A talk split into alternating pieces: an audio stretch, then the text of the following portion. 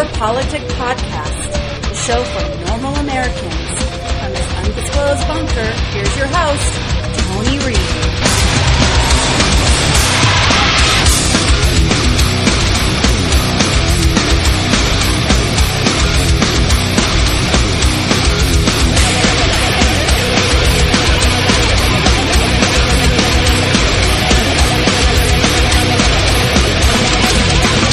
NASCAR is investigating a horrible incident. A horrifying, racist, jarring, disturbing, heinous, perverted, ugly, cowardly, dreadful, hateful, stunning, shocking, appalling, disgusting reminder of who, uh, again, this sport is for.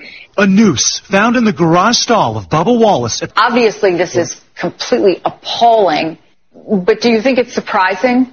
No, it's not surprising at all. And NASCAR is often considered a sport that is tethered to white folk, tethered to the South. The Confederate flag in a sport that is overwhelmingly white and certainly dominant uh, among Southerners. And NASCAR has been trying to somewhat move away from it. And I say somewhat in kind of air quotes. They were going to remove Confederate imagery. Uh, to think that that's going to happen in a span of two weeks after all that NASCAR has has been for all of its existence um, is foolish. I mean, my cynicism and sadness is that it's just not shocking to anybody. As much as NASCAR may try to distance itself from that, it's a living, breathing part of their sport. We need to understand that racism continues to be the underbelly of American society. I mean, that this happens in the year 2020 is just uh, beyond belief. Let's just remember that until the last two weeks, NASCAR endorsed and embraced this sort of of performative racism week in and week out by embracing and wrapping itself in the Confederate flag. And welcome back to Flyover Politic Podcast. It's the 26th of June, year of our Lord 2020.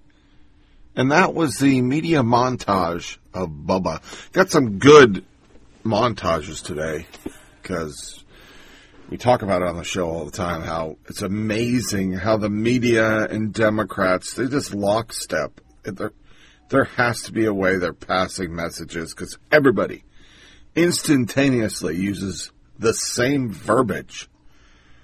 It's incredible. But this incident alone is very telling. And it's something we'll go to in a second because first, I left Facebook.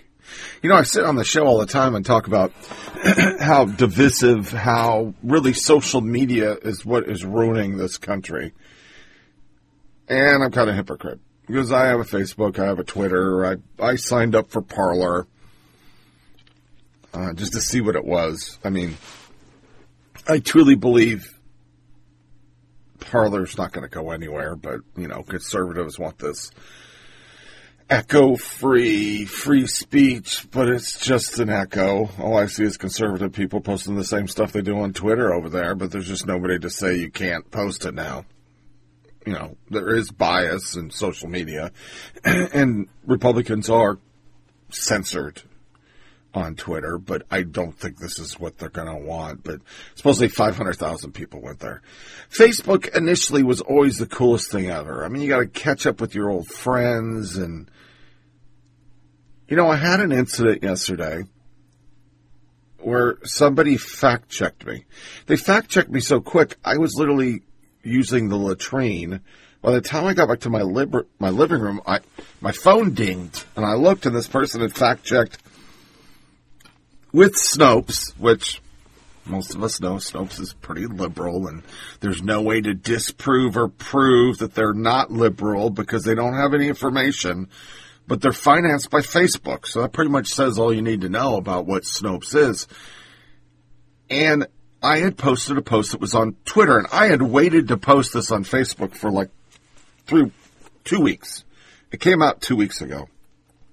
When it happened, this random person had posted that they're going to put, they wanted to see white people hung and left hung, hanging in the gallows. And it go, goes with a lot of the horrible things that, you know, we have one in here today where a guy got arrested for threatening officers, but his tweet's still on Twitter. And he said, I'm going to go kill some cops. It's in the woke section today.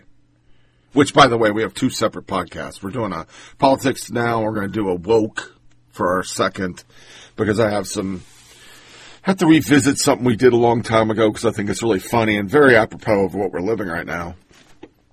We're going to do how PCU predicted what we are right now. And we did this like two or three years ago, so people knew the show won't remember it, and people who, who were with the show the whole time, well, well you're going to hear it and go, oh, I remember that was funny.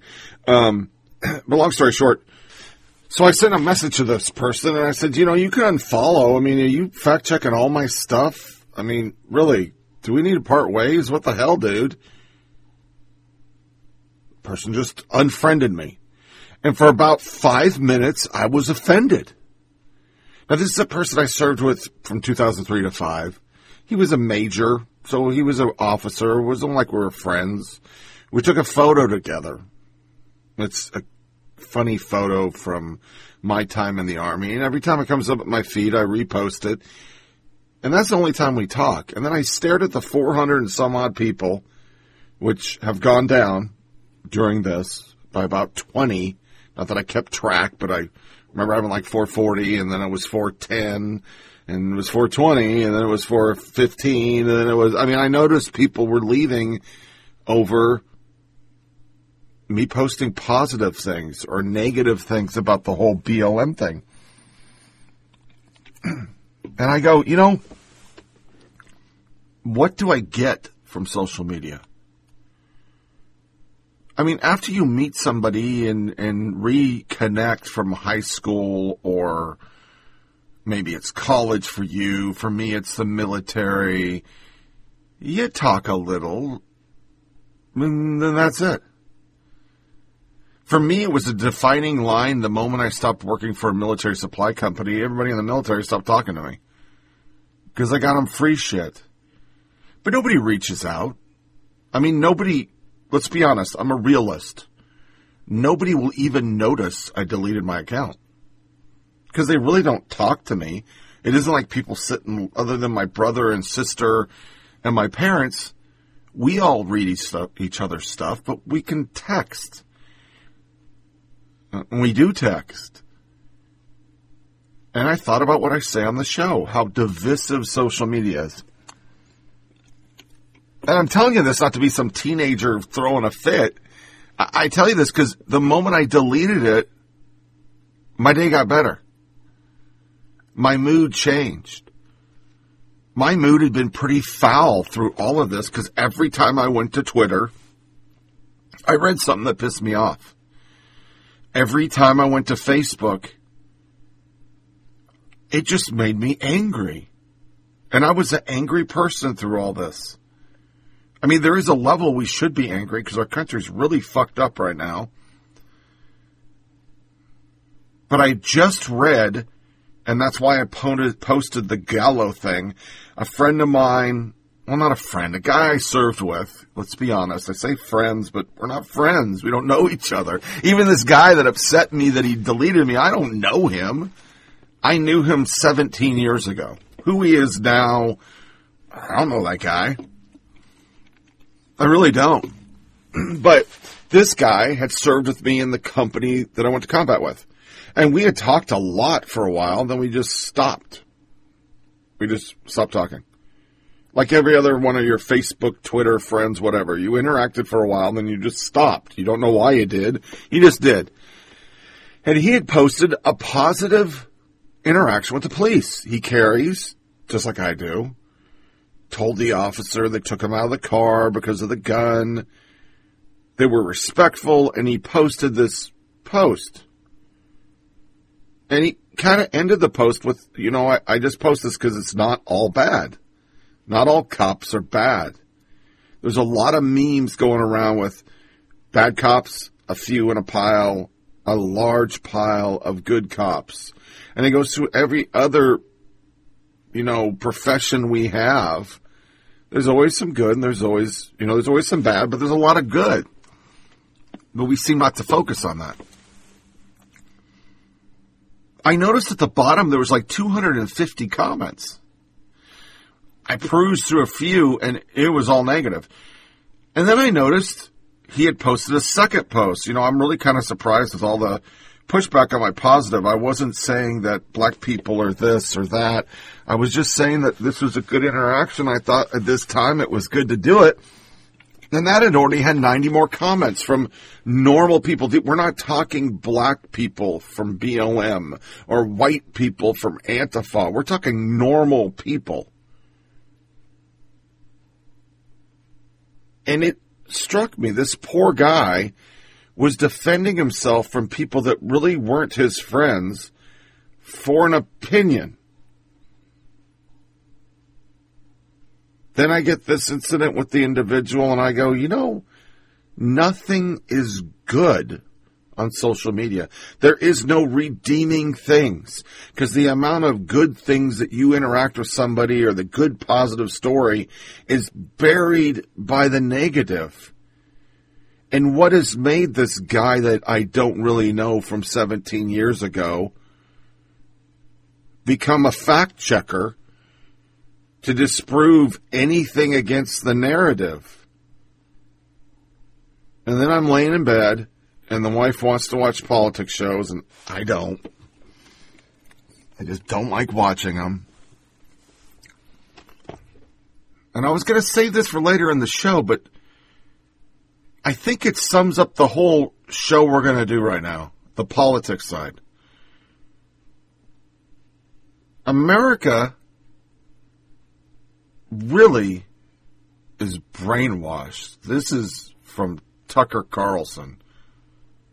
The folks in law enforcement that share the goals of reimagining policing. Reimagining policing in the 21st century rethinking and reimagining policing, community efforts to reimagine policing, to reimagine policing. We have to reimagine what policing looks like. Reimagining policing, reimagining our public safety. Reimagine a citizen-led approach. We can begin to reimagine law enforcement. Reimagine public safety in this country. What can we do to reimagine public safety? Reimagining public safety. To reimagine public safety. We must reimagine what public safety looks like. You don't notice it's happening. But we went from a really, really bad phrase, defund the police, and then overnight, every Democrat, every media person just said reimagine. It was like clockwork. And it's with everything. I mean, I've said it on the show a billion times. Uh, the thing I really admire to an extent, even though it's brainwashing, and and am jealous of is the way that progressives in, just instantly lockstep. I mean, they don't back off anything. Conservatives do. I mean, quickly. Quickly. They, they instantly just go with whatever. I mean, with all the things wrong in our country, and I was going to play another Tucker monologue because this his is so good and it really sums it up. But I mean, are the people that were supposed to protect us against all this bullshit, the people we vote for, not because we're conservative, not because we like Republicans, literally were in lockstep that we needed police reform they didn't go after what all of us look at is what in the fuck is going on? Why are statues being toppled and businesses being burned down and parts of cities being occupied by people? Why is that okay and why aren't we, why isn't our federal government doing anything? I mean, last night, Tucker Carlson had a monologue that was, you know, pissing everybody off. And so, you know, that's why I my wife flipped to it because we are reading it on Twitter, and conservatives were just pissed, but he was spot on. During a time when you think that Tucker Carl or uh, Trump would be the guy because he predicted China was fucked up, and he's the law and order guy. Nothing's happened. Nothing's changed because Republicans, yeah, all cops are racist. Oh, we do need reform. And I truly believe it's because of the brainwashing. I mean, you're constantly brainwashed. You're constantly told over and over and over and over incorrect stuff. And an organization that, once again, we're going to show in this podcast that is a fucking un American organization. I'm not going to use the word terrorist. I'm not going to give that as something you can argue away if you're progressive and listening to this. BLM is an un American organization that doesn't want America. They want a socialist country and are pretty fucking racist. They are mainstream now. Corporations, everybody's giving them money. It used to just be George Soros and the Ford Foundation. That's it. Now it's everybody. Everybody's giving them money. They are more popular than Congress. They're more popular than the president. They're more popular than Taylor Swift. Yet nobody knows anything about them. We have sound bites today of senators literally saying there is no Antifa. It's made up. Even though we have Don Lemon, Todd, and Chris Cuomo giving shout outs to him. But it's it's almost demoralizing when once again we Jussie Smollett, as I segue into our first A block, the Bubba. So here is the media and then him brought on. And mind you, the Don Lemon soundbite is after we've already proven it wasn't true. A horrifying racist incident marring NASCAR's reopening at the Talladega Super Speedway in Alabama, where a noose was found in Bubba Wallace's garage stall. NASCAR saying it is outraged. This comes two weeks after Wallace, who is NASCAR's only full-time black driver, convinced the stock car racing series to ban Confederate flags at its tracks and facilities. A plane also flew overhead this weekend trailing a Confederate flag with a banner saying, defund NASCAR. Wallace tweeting overnight, today's despicable act of racism and hatred leaves me incredibly saddened and serves as a painful reminder of how much further we have to go as a society and how persistent we must be in the fight against racism.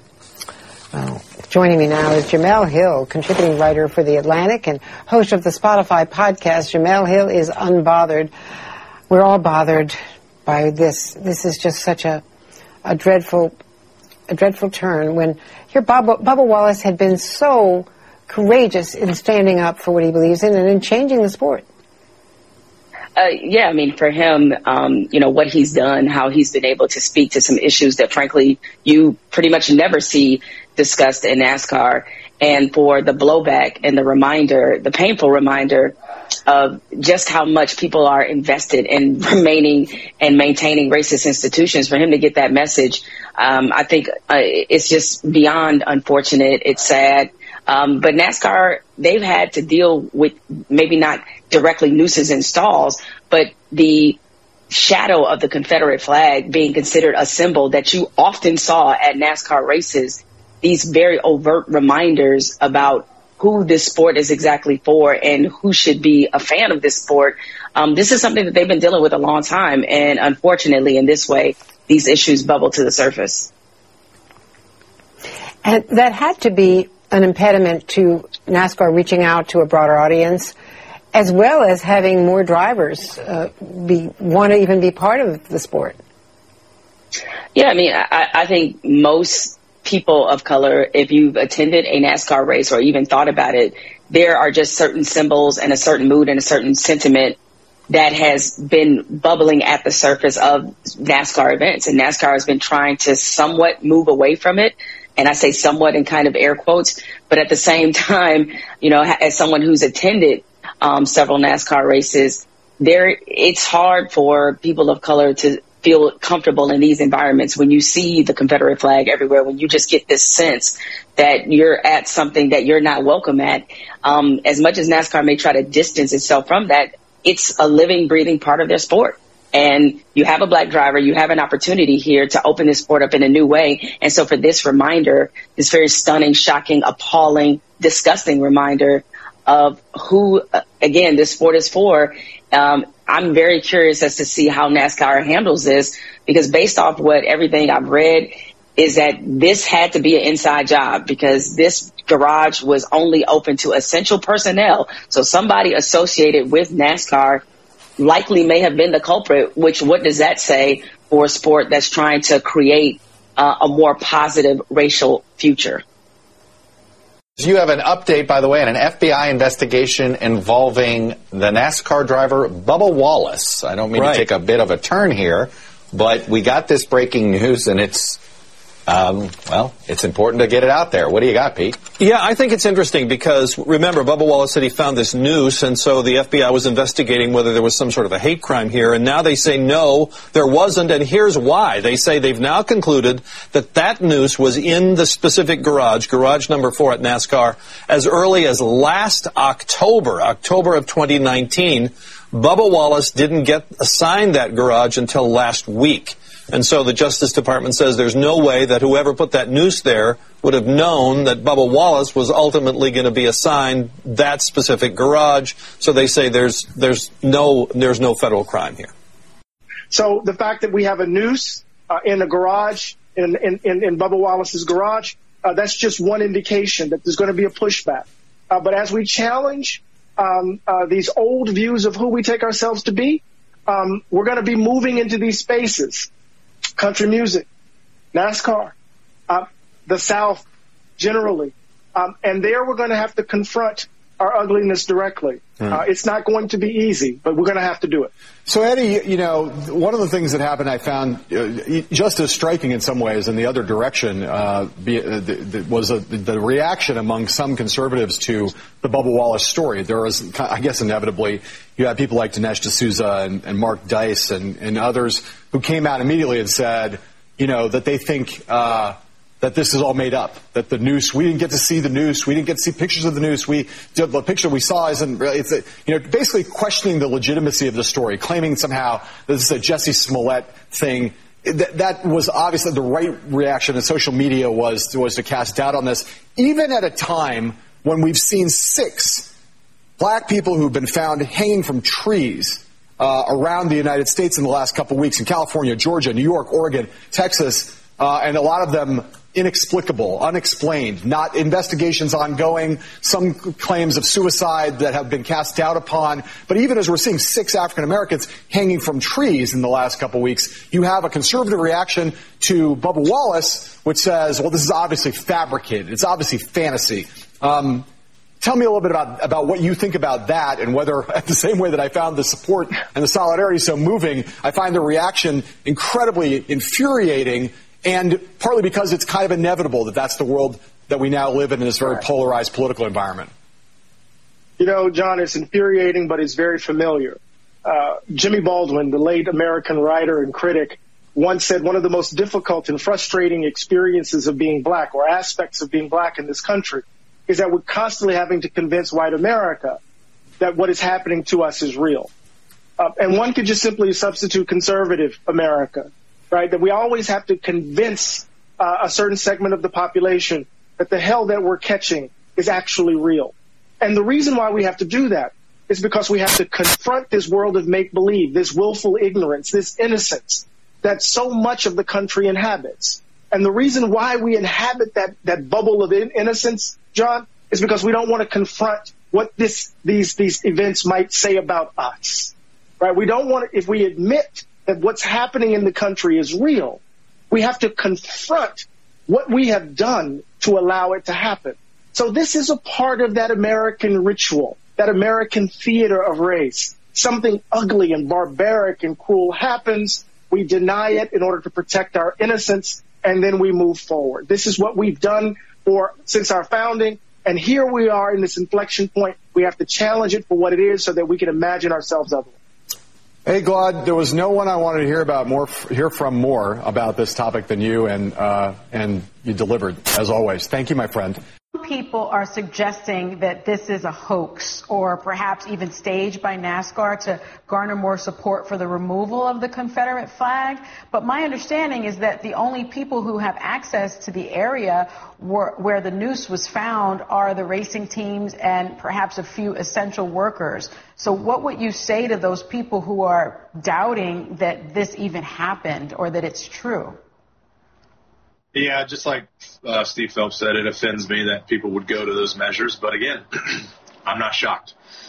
Uh, people are entitled to their own opinion to make them feel good, whatever make them help them sleep at night. Um, but it is still an ongoing investigation with the FBI. I can now say I've talked to the FBI. Never thought that would happen. Um, but it's just uh, it's just unfortunate circumstances and in, in a in a terrible time that we're in right now. Year 2020 will be one year to for sure forget um, moving forward. But you know, it's it's it's simple-minded people like that, the ones that are afraid of change. Um, they they use everything in their power to defend what they stand up for, and instead of trying to listen and understand. Uh, what's going on. And, and like I said, it's still an ongoing investigation. We're still trying to figure out whoever did this crazy act of trying to pinpoint it on somebody and, and just go through it all. So it's, you know, I think it was better for me not to see it directly. I don't know how I would have reacted. Um, but it's all in their hands now, the FBI's hands to, to go through everything and try to figure it out. Last week, Don. All right. Randi Kaye with the latest on the investigation. Randy, thanks for clearing that up, and we appreciate you joining us this evening. I want to hear now from Bubba Wallace himself. He is back with me tonight. Bubba, good evening to you. Uh, I think you've handled this like a champ. Uh, and I'm appreciative that you uh, came to speak to us uh, tonight because we first talked about the Confederate flag on this show and many other issues. So again, thank you. So much has happened just in the last few hours. A federal investigation shows that it, this wasn't a hate crime. Talk to me about what's going through your head. How are you feeling right now?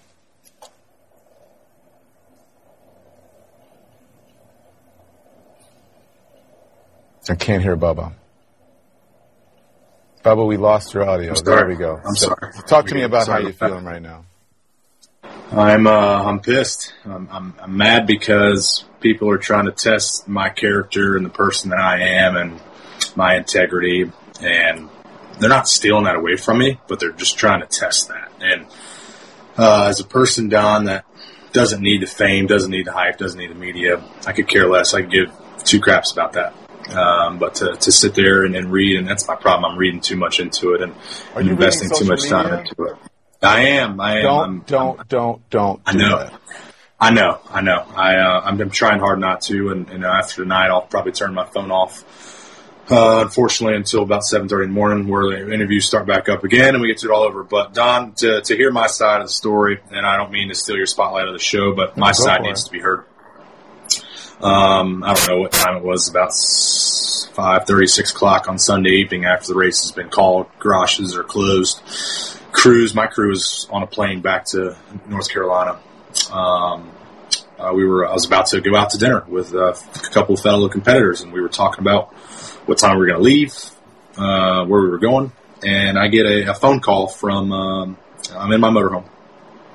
I get a phone call from the president, Steve Phelps, and it's a phone call, Don, that I'll never forget. It's one of those phone calls where you can automatically tell within the first couple seconds that something's wrong. Mm-hmm. And and it immediately made me think of, oh, what did I do? What am I getting suspended for? Like, what did I say wrong in an interview? Whatever it was. Um, and so I'm thinking all the bad things or whatever it could have been that I had done, whatever I said. So he's like, we need to talk in person. So I'm like, okay. So he walks down to the motorhome, opens up the door, and the look that he had on his face um, alerted me in a way that I'll never forget as well. And it's still thinking like, okay, what did I do? Let me know. And um, now, mind you, I got to the racetrack at uh, I don't remember what time, 9.30, 10 o'clock, and slept all day just because that's all we were able to do, go straight to my motorhome. That's the only place where I'm allowed to go. I'm not allowed to be in the garage. Mm-hmm. Um, but the conversation that I had with Steve Phelps was, I would say, and I'm speaking for him, I'm, I would probably say one of the hardest things, if not the hardest thing he's ever had to tell somebody. Um, tears rolling down his face, choked up on every word that he was trying to say. That uh, the evidence that he had brought to me that a hate crime was committed quote unquote. Um, and I immediately thought my family was in danger. And so I was about ready to call my mom and dad and to make sure everybody was okay. Um, and it was in the garage stall that our car was at. And so I was kind of like taken back and not really comprehending everything. I was just like, what? But the way that I was communicating, like Steve was communicating to me that everything was going on, it was, it showed the, the testament to him and the character that he has and how he's representing the sport and how he wants to stand up for what's right. And he's not going to tolerate any racist acts or anything. And I stand behind Steve. I stand behind NASCAR. Um, and like they said in their statements, if it happened again, they wouldn't change anything. They would do it all over again. Well- um, but I, I never seen the news. I never reported it. Like I said, I was going to dinner. Uh, Well, let, to- let me jump in here, Bubba. Because Yeah. no one is accusing you of, of doing anything wrong. And the knuckleheads who are Oh, criticizing are, you, though. I should, no, no, no, no, but you can't worry about that. Not anyone with any sense. And, and fair-minded people are not accusing you of doing anything wrong. You're, you were simply reacting to what NASCAR, what the head of NASCAR told you happened. Now listen, this is how I feel about it, okay? And people can think what they want. Um, did NASCAR get it wrong? No, I shouldn't say that. Did they jump the gun? Maybe. Yes. But I am extremely happy with what, and I think most Americans are, what NASCAR is doing. And I think in this environment, and I have said it before, this hypercharged environment, that we should all cut each other some slack. Okay? Because if NASCAR hadn't done the right thing, if they didn't act the way they did, then people would be criticizing them for moving slowly. And so I think it, what they said was, we are investigating. And they investigated. And they found out that it wasn't a hate crime. So did they perhaps act quickly? Yes. Did they get it wrong? Somewhat. But I think that people will forgive them for this mistake because of the times that we're in. And so, I, and I think that you have conducted yourself in, uh, you know, it, it, amazingly. So I don't think you should be worried about that. I think that you and NASCAR should pick up from here, go on, and continue to do what you're doing. You have the support of all of your team members in NASCAR. And so look at this as something that happens when you are evolving and changing. Everything is not perfect. And I mean that about everyone. We're in such a hypercharged environment with the coronavirus, with racism, with watching people die on television, with seeing Confederate flags that were banned. Let's not forget the people out there still feel the way, a certain kind of way about you and about that flag. So I don't think that um, that you should feel badly about what happened. Um, no, I know, and I, I'm with you on that. I appreciate those words, and and you know, you talked about it earlier. The people don't want to hear the truth, and I, I, people that want to know me and want to get to know me, the new fans that have come into the sport, I appreciate it. What you, one thing you'll you'll never take away from me is how 100% I am, how raw I am, how real I am, and how I'll shoot it to you straight each and every time because that's how I was brought up and that's what I stand by. And in my statement on Sunday night, this will not break me. None of the the, the allegations of, of being a hoax will, will will break me or tear me down. Will it piss me off? Absolutely, but that only fuels the competitive drive in me to shut everybody up, to get back out on the racetrack next weekend in Pocono and showcase what I can do behind the wheel under tremendous amounts of BS, whatever it is you want to say. Um, you won't break me. You won't tear me down. Again, I will still stand proud of where I'm at. You're going to continue to be out front, right? I mean, I think it's an amazing thing because understand during this time there was a noose in Santa Clarita. It was bullshit. There was a noose here. It was bullshit. There's been like every noose since 2019 has been bullshit, but our media lockstep, just lockstep. Oh, it's true. People are putting nooses up because people are getting lynched all the time. It, it happens all the time. There's KKK white supremacists running around lynching, but there's not. But when you're lockstep and you don't actually, you don't disprove. I mean, not to go back to my Facebook incident, but it's a person that disproved me with not being able to prove that it's actually true or not. That was what Snopes said. But in our society, Snopes, fact check, PolitiFact, false, because we couldn't prove it. And that's how it works. That's the left. We, we can't prove it, so it's not true. Matt Walsh. We're hearing from Bubba Wallace and NASCAR people that it's offensive and hurtful that anyone would question the veracity of the news claim. Yet these people have the power to dispel the theory and embarrass those who advance it simply by showing us a noose. But they refuse to. They didn't release it till now. That fucking noose has been there forever. Why it's there, nobody knows. I mean, there was an incident this week of a piece of twine on a track somebody made a noose out of. And another track where somebody had taken the pull rope on their garage and made a noose. Why? Nobody knows. Chuck Vipperman, this emotional coercion on part of NASCAR, I'm now more convinced than ever that the story was contrived. NASCAR is fucking this up as usual. Five million in car parts and tools and garage, as well as numerous cameras and security guards. But there's no video. Because there was no video. There never was anything. It, it's not true. It was never true. It was fake.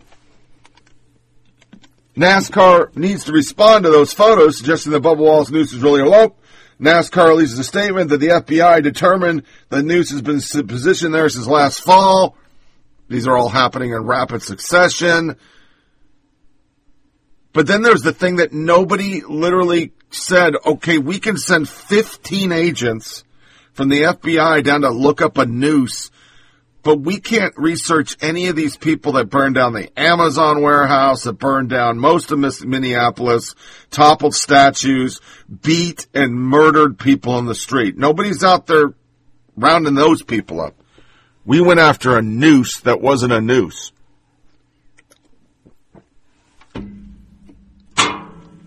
Cal Kashtub sums it up well. Let's do a little re- recap. So Bubba didn't even see the news himself. He heard about it secondhand. He proceeded to blow up the story and ride the huge PR wave. Turns out from FBI investigation, it was a pull down rope that's been there for years. So it was all fake. Washington Post, same day. Racist hate for Bubba Wallace was inevitable. Now NASCAR must stand with him. NASCAR Bubba Wallace was not target of a hate crime. FBI finds. Same day. But just like hands up, don't shoot, that's still in the lexicon and is not even real, even after Holder and Obama saying it's not real, and I say that every show because there's still people in the streets saying hands up, don't shoot. Jemele Hill. It was a noose. They just don't believe it was directed at Bubba Wallace. I know facts nor context is not your strong suit, but do try to keep up. Everybody, it was not a noose, but Jemele Hill uses fake news as justification to call all fans of NASCAR racist. Hill called the original fake news report a stunning, shocking, appalling, disgusting reminder of who this sport is for. Because that's a sport they hate. Just like Christianity, they hate it because those people don't vote for us. Matt Walsh again. LOL, NASCAR drivers escorted Bubba around the track and heroically showed their solidarity with him as he openly wept over a pull down cord in a garage. My God, it's full of idiocracy. I literally posted something that got retweeted like 50 fucking times where I said, well, the left wins again. I canceled my pull down rope on my garage because I don't want Antifa and Black Lives Matter to burn my shit down. And since he's not a victim, I go and research this guy. NASCAR driver rage quits esports race, fired by his sponsor. Bubba Wallace drove again Monday night with a new paint job. At the end of the last race, he literally threw water into somebody's face because he got pissed off that they cut him off. And everybody in the world showed that that's just racing, but it's just like fucking. It, it is just like what a Days of Thunder. Rubin's racing. Simultaneously, hate crime hoax, black man responsible for racist graffiti at Salisbury University. A black man has pled guilty to charges related to recently discovered racist graffiti at Salisbury University in Maryland that he did himself. But that doesn't come out ever. Ever. They never bring those out. They never show that. You just can't because if you do that, well, you know, you're a piece of shit. Abdunan Abubi, uh, Jackson pled guilty to five counts of vandalism. Salisbury student Abdun Badudi, I can't say his name. I don't want people to get this idea that since a man wrote that, that and he was a black person, well, anything that happens now, you African American people can't criticize white people about race. That's how they handle fake stories. Sarah Spain, right? That too. None of the other drivers are still with Bubba said, hey, it was probably a door pull. And all of them supported him because they found it completely believable that someone would do this. What does that tell you about NASCAR and what they need to clean up? Jemele Hill drags Megyn Kelly. Jemele Hill clapped back hard at Megyn Kelly. This is a Mediaite. Remember, Dan Abrams, his site for demanding apology for NASCAR news incident involving Bubba Wallace, as did a slew of verified Twitter users. Like most Hoth white conservative media personalities, th- this is okay to write. You can disparage white people. It's all good. Kelly jumped on the FBI finding a no criminality in the incident and went a step further by demanding an apology for comments Hill made during an interview with MSDNC's uh, Andrea Mitchell. As someone who's attended several NASCAR races, it's hard for people of color to feel comfortable in these environments when you see the Confederate flag, blah, blah, blah. I'm a victim. As much as NASCAR may try to distance itself, it is a living, breathing part of the sport. Hill called the incident a stunning, shocking, appalling, disgusting reminder of who the sport's for. And then he goes down, I'm not going to read it all, of her just dogging Megyn Kelly because Megyn Kelly didn't literally toe the line. Then, of course, MSDNC brings out Al Sharpton. Charles C. Cooke. You think everybody would be happy and relieved that there was no hate crime here, but some people seem to be trying to will one into existence, in spite of facts. In Sharpton's defense, he's done worse, said educated hillbilly. Jeff Knox. The knot in the garage was a bowline knot Al. A noose is meant to slide so it can tighten. A bowline is used when it is desired to have a fixed circumference on the eye knot. I didn't even look at the picture because I knew all along it was bullshit. But Al Sharpton is just like Jemele Hill. So from now on, it doesn't matter that the FBI, who is now once again a honorable organization because they're anti-Trump, but they were horrible when they were anti-HRC which they never were, but yeah, it doesn't matter. Not to Al. We should take it as good news that someone didn't place it into his stall specifically as the only full-time black driver in NASCAR who pushed to have those Confederate flags removed from NASCAR events, and NASCAR did take that step last week. But it does appear there was a noose, as the FBI is calling it, placed in that garage last fall. The FBI identified it as a noose. A NASCAR uh, said it was a noose or went along with the FBI's characterization. It was a noose. So the question is, even if they did not know that Bubba Wallace was going to use that stall, why was a noose in the stall? It's clear what a noose represents. And I think to, to go whether or not they knew that sooner or later the one black driver would use that stall really doesn't answer why it was in the stall at all.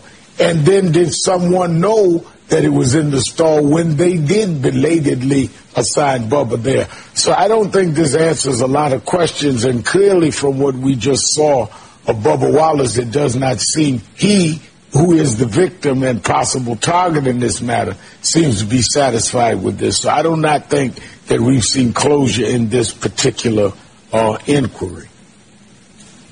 And Rev, it doesn't. So basically, it's still going to be a noose. We're going to have black hands up, don't shoot noose be in the lexicon, even though they're all fake. Bubba didn't apologize. Then Bubba was made to. First off, I want to say I am relieved. I am that the investigation revealed that it wasn't what we feared it was. And that whole statement I will not read because it was forced. It was just forced by NASCAR because he wasn't. Nobody in the media was. And it's the most amazing part about all of this. Thus, I played the lockstep fucking reimagine they don't want it to be not true. It's like you can see the wind come out of progressive in the media sail whenever one of these things comes out to be false. I've yet to see this one reported. Santa Clarita Noose appears to be a dock line for a boat. I'm aware of a report of a noose being found in our community. The sheriff has been notified. Investigations underway. Hate like this, no place our community. Whoever is responsible must be prosecuted. If you have information, please report to LASD. It's a dock line. The, the noose was found near North Park off Grandview Drive in Santa Clarita last night. A Valencia resident is disgusted with the display. Worked to cut it down this morning to ensure no one felt intimidated or unwelcome in the neighborhood. It's a dock line. But they didn't put out a whole statement. Mayor Cameron Smith didn't say, we're really happy this wasn't a dock line. It was a misunderstanding. It was just a dock line because that doesn't. It's not something they really want. They they want nooses. Buck Sexton, give it a couple days, there'll be a protester demanding that any rope with a loop at the end for any purpose be designated a symbol of hate. The stupidity of the Democrat mob knows no outer limit. I, it can and will always get dumber. And then we get stories like this. Connecticut man arrested after tweeting, I'm going to kill a cop today. 24 year old Connecticut man tweeted out, I'm going to kill a cop today. And within hours, cops were at his front door. I'm going to kill a cop today. And when they asked me why I did it, I'm going I'm to tell them he was acting nervous and looked at me wrong. Alexander Hassinger wrote in a tweet that was fired off at 11:39 Wednesday to his 25 followers. It's still on Twitter. Checked it yesterday, checked it this morning before I walked down to the bunker. It's still there. We get violence because this is what they do. This is how they fire up the mob. And because I'm starting to feel like I am the person that's wrong, because this lockstep is everywhere, as we go to our first break, Here's Will Cain, Greg Gutfeld, and Tucker Carlson. It's a little long. And then when you're coming off the bumper to what is happening because we can't stop saying all cops are evil, everybody's racist. Our country is so brainwashed, they believe anything the media puts out. And the Democrats are getting exactly what they wanted everybody's turning on each other. It is reasonable for people to assume, given the entire history of the South, to think that that was meant for Bubba Wallace. Again, no one's presumption of innocence was being trampled here. People just made a rational assumption. While there was no assumption as to a culprit or someone whose reputation was blamed, there was an assumption as to the existence of a heinous hate crime. There was an assumption as to the existence of a racist act. And if you believe that has no cost, I simply think you're not paying attention to the last several months in this society. I cannot give NASCAR any credit. Sure. I think NASCAR deserves a massive indictment. It was a rush to judgment by NASCAR. If I read their statement from Sunday, it presumes that a racist act took place, that it was a heinous crime. It presumes the existence that something terrible happened, and it did not. So what I'm telling you is NASCAR's motivations were other than being truthful. And you pointed it out. NASCAR wants a rehab of its reputation. And I celebrate a lot of that. Get rid of the Confederate That's flag. True. I said that on the Will Cain show. Move forward. But you do not build progress on the foundation of a lie. You cannot do that. Well, and NASCAR, like those people in the media, Stephen A., had a different agenda than the truth. But they wanted to, they want, hold on real quick. They wanted to advance their brand. Individuals in the media want to advance their likability. They want to advance their agenda or their, their Twitter likes, whatever it may be. But the, that we're giving in to weakness and fear and personal and industry brand building, and we're doing anything but pursuing the truth. And that will ultimately undercut everybody's purpose if you just are brave enough. And by the way, I disagree with you guys many times on opinion. I don't presume either of you disregard the truth. I, I think you're both genuine seekers of it, but that is in desperate short supply. It's a story the media loves. What could be better than a noose to encourage a riot? But the rest of us knew. Just this disgusting display of hatred that happened overnight. A noose was found hanging in Bubba Wallace's garage. He- a disturbing and sadly telling discovery overnight. A noose was found hanging in the garage of Bubba Wallace. A noose was found. An ugly message of hate was placed in his garage. I think it's incredibly upsetting and discouraging that this noose was found So this prompted much support from NASCAR for Bubba, which was very nice. But then the real news came out. The noose was a garage door pull that had been around well before Bubba ever arrived. So it's a misunderstanding. It wasn't Bubba's fault. He was told about it. So time to move on, media. Except some can't. Not when they've sunk so much effort into this. Right, Al? It's clear what a noose represents. And then did someone know that it was in the stall when they did belatedly assign Bubba there? I do not think that we've seen closure in this particular uh, inquiry. So how does Al still get a pass on this stuff? It's as if all the anchors who interview him willfully forget Tawana Brawley. So even after FBI's 15 agents concluded Wallace wasn't a hate crime victim, the media still can't let it go. So what should end up as a tense mix-up becomes media-driven race bait. As the story fades, the media tries to give it CPR to keep the dissent alive, which means egging the athlete on. It's not fair to Bubba. The good news, a racist act turns out, once again, not to be racist at all. The bad news, the race baiters don't care. Because for the media, evidence of racism is a good thing, even if it's not real. It's their way of weaseling out of their role in unleashing the lie. People who said it was a garage door pool were called conspiratorial. Yeah, people who saw the obvious explanation for a rope tied to a garage door, they were the whack jobs versus those who saw it as a racist plot. Turns out that half the suburban homes in America are guilty of systemic racism. This just days after nooses discovered in a park turned out to be exercise rings installed by a black man. Again, it's the contrast. The left commits genuine acts of deadly violence, and it's called protest. Meanwhile, non-existent crime is blamed on a law-abiding public. So who is hoping for hate? Look for the people with the press passes. All right, I don't want to read the statement uh, uh, from Bubba Wallace. It's actually a really good one if they would put it up in the prompter. It's been an emotional few days. Uh, first off, I want to say how relieved I am that the investigation revealed that this wasn't what we feared it was. I want to thank my team, NASCAR, and the FBI for acting swiftly and treating this as a real threat. I think we'll gladly take a little embarrassment over what the alternatives could have been. Make no mistake, though some will try, this should not democrat from the show of unity we had on Monday and the progress we've made as a sport to be a more welcoming environment for all. All right, Dana, you are the public relations maven.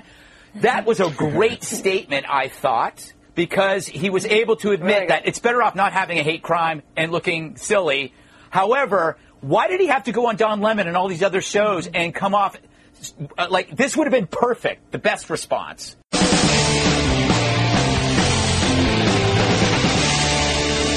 Good evening and welcome to Tucker Carlson tonight. Over the weekend, as you likely know, officials in New York announced that they are tearing down a bronze statue of Teddy Roosevelt. That statue has stood on Central Park for 80 years. Antifa demanded its removal, so Mayor Bill de Blasio complied, and he's taking it down. Few people ever could have imagined that Teddy Roosevelt would be canceled. Roosevelt was the most popular president in American history. He was also a war hero, an historian, a naturalist, a rancher, a chief of police, an author, conservationist, as well as the father of six. At one point in Roosevelt's extraordinarily busy life, he was also the governor of New York. This morning, the current governor of New York, Andrew Cuomo, weighed in on his removal. People are making a statement. Uh, about equality, about community, uh, to be against racism, against slavery. Uh, I think those are good statements, and um, it depends. You know, can you overdo it? Of course you can. But uh, in New York, I don't think we've overdone it, and I think that I think it's a healthy expression of people saying, "Let's get some priorities here, and let's remember the sin and mistake that these, this nation made, and let's not celebrate it." Were you listening carefully to that? In the state of New York, the governor tells us, we haven't overdone it. Destroying public property is, quote, a healthy expression of people saying, let's get some priorities here. Okay. So that's the standard set forth by a Democratic Party leader. Let's think it through for a minute. Andrew Cuomo lives in the governor's mansion in Albany. Teddy Roosevelt once lived there too. So did Governors Grover Cleveland and Franklin Roosevelt. By current standards, both Cleveland and FDR were racists. Cleveland extended the Chinese Exclusion Act. FDR, of course, interned Japanese Americans by the tens of thousands during World War II. Therefore, like the statues now lying smashed on the ground in parks across the country, the governor's mansion in Albany, New York is suffused with the spirit of white supremacy. Its very existence as an object is an act of violence against marginalized people. It cannot stand. Should the mob burn it down? Would torching the racist governor's mansion amount to a, quote, healthy expression of people saying, let's get some priorities here? What do you think? Are you crazy? Of course not. Andrew Cuomo lives in the governor's mansion. You get within 20 feet of that building and he'll have one of his goons shoot you to death. Andrew Cuomo's all for destroying things, just not his own things. And by the way, hands off New York's latest monument, the Mario Cuomo Bridge, formerly the Tappan Zee, which Andrew named after his father. That's off limits too. Okay. So what exactly is, quote, a healthy expression of moral priorities in a moment like this? Keep in mind, this is a big country and not everyone has the same priorities. It may be hard to believe if you consume a steady diet of popular media, but not every single person in America is an upper middle class white kid from Brooklyn with the predictable political views to match. There is actual diversity of views out there. For example, there are quite a few Muslim Americans in this country. And many of them don't love Mahatma Gandhi. They consider Gandhi a Hindu nationalist. Yet at the same time, there are dozens of statues of Mahatma Gandhi in the United States. One of them, in fact, stands right across the road from the vice president's house on Massachusetts Avenue in Washington. Are angry mobs allowed to rip them down? Would Governor Andrew Cuomo consider that a healthy expression of priorities? Worth asking. Or what if you didn't like Martin Luther King? Most people do like Martin Luther King, but most people also like Teddy Roosevelt and George Washington. So clearly, popularity has no bearing on whether your statue is allowed to stand in this country. So can you spray paint obscenities on Martin Luther King's monuments if you don't like him? How healthy would that be? These are theoretical questions, obviously. You know the answer to them because you know the rules. The rules are never spoken out loud, but they are obvious. America has two standards of justice. When they do it to you, it's social justice. If you dare to defend yourself, it's a hate crime. Consider what we've seen recently. How many stores and parks and statues and public buildings have been destroyed recently by rioters? How many churches and memorials and monuments to our fallen soldiers have been desecrated by them? Too many to count. Now ask yourself, how many people have been held accountable for these crimes? Some? A few? No, hardly any. Recently, a NASCAR driver called Bubba Wallace claimed that someone left a noose in his garage in Alabama. The media reacted as if a war had broken out, wall to wall coverage that made it precisely clear who the enemy was. And of course, countless syrupy segments on the dopey morning shows framing the whole thing as a milestone in the march towards civil rights. These scenes of unity coming just 24 hours after a noose was found in Wallace's team garage stall, an area restricted to only essential personnel. NASCAR and the FBI are now investigating. These scenes of unity. Unfortunately, no one covering this story ever bothered to ask the obvious questions. Where exactly was this noose, the actual noose Bubba Wallace kept talking about? No picture of it ever surfaced. And by the way, haven't we heard this story somewhere before? Like repeatedly. Between 2015 and 2018, there were six high profile so called hate crimes involving nooses. All of them were promoted heavily by the media. Every one of them turned out to be a hoax. Every single one of them. And that's not even counting Jussie Smollett. The odds that this noose hate crime was real were always very small. It's just not a very racist country, actually, in the end. Most of us know that. But you never know it from listening to the authorities. The U.S. Attorney suggested federal charges would be brought. Brought against whom? That was never clear. Meanwhile, the FBI swooped in by the van load. The Bureau sent at least 15 agents to investigate this provocation against a millionaire race car driver. 15 agents. At a time when mobs were roaming the country completely unchallenged by law enforcement, burning things, assaulting people. In the end, as you may have heard, it was, needless to say, yet another news hoax. There was no hate crime in Bubba Wallace's garage. We'll have details on that story later in the show. But for now, what does it tell you that the FBI and federal prosecutors fell for this hoax so completely? Well, it tells you everything. At the very moment Bubba Wallace was doing his star turns as America's latest victim of injustice, lecturing his fans about their racism, being backed up completely by the morons who run NASCAR, a mob of violent lunatics was ripping down a statue of American patriot Francis Scott Key in San Francisco. On Key's empty pedestal, they spray painted these words, which effectively are their slogan. Quote, kill the colonizers, kill whitey. In other words, murder Americans for the color of their skin.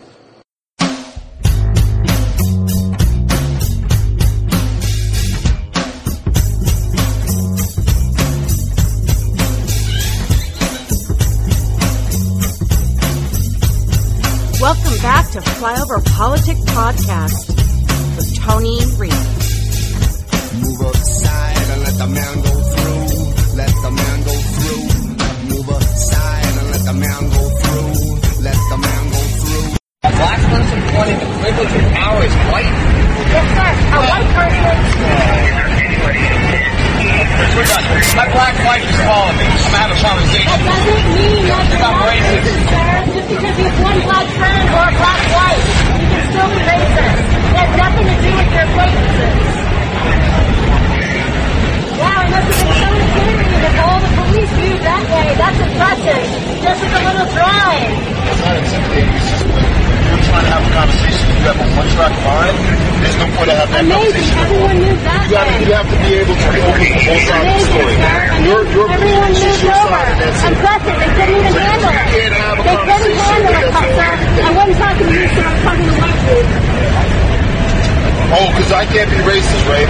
No, sir. I'm talking to him. Yeah, exactly. You can't, it doesn't your. Systemically, no, sir.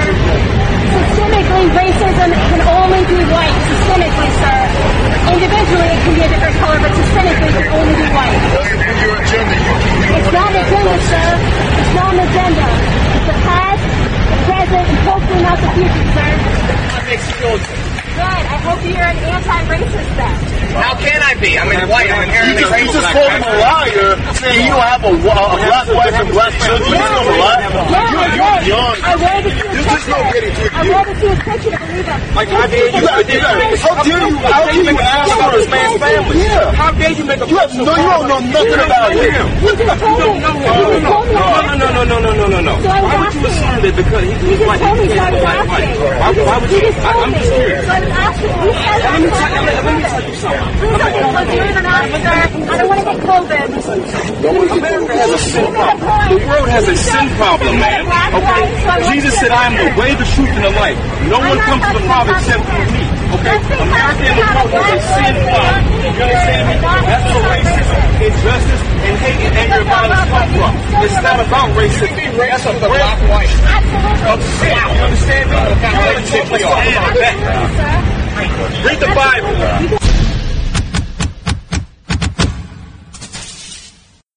Damn! Damn! Bitch, damn! Bitch, damn! I'm sorry, damn! Bitch! Bitch! Hey, take this! Guns down, fist up! Guns down, fist up! Where? Just get off my car. My apologies. Y'all had to get big because I'm big. You about to leave me? Oh. Who that? Well, y'all got whipping him. Don't get in there. Oh. Cut my hair. Cut my hair. Break on my hair. Cut my hair. Damn. Damn. Damn. Damn. Drag. Get all that. All that. Damn. Fuck wrong.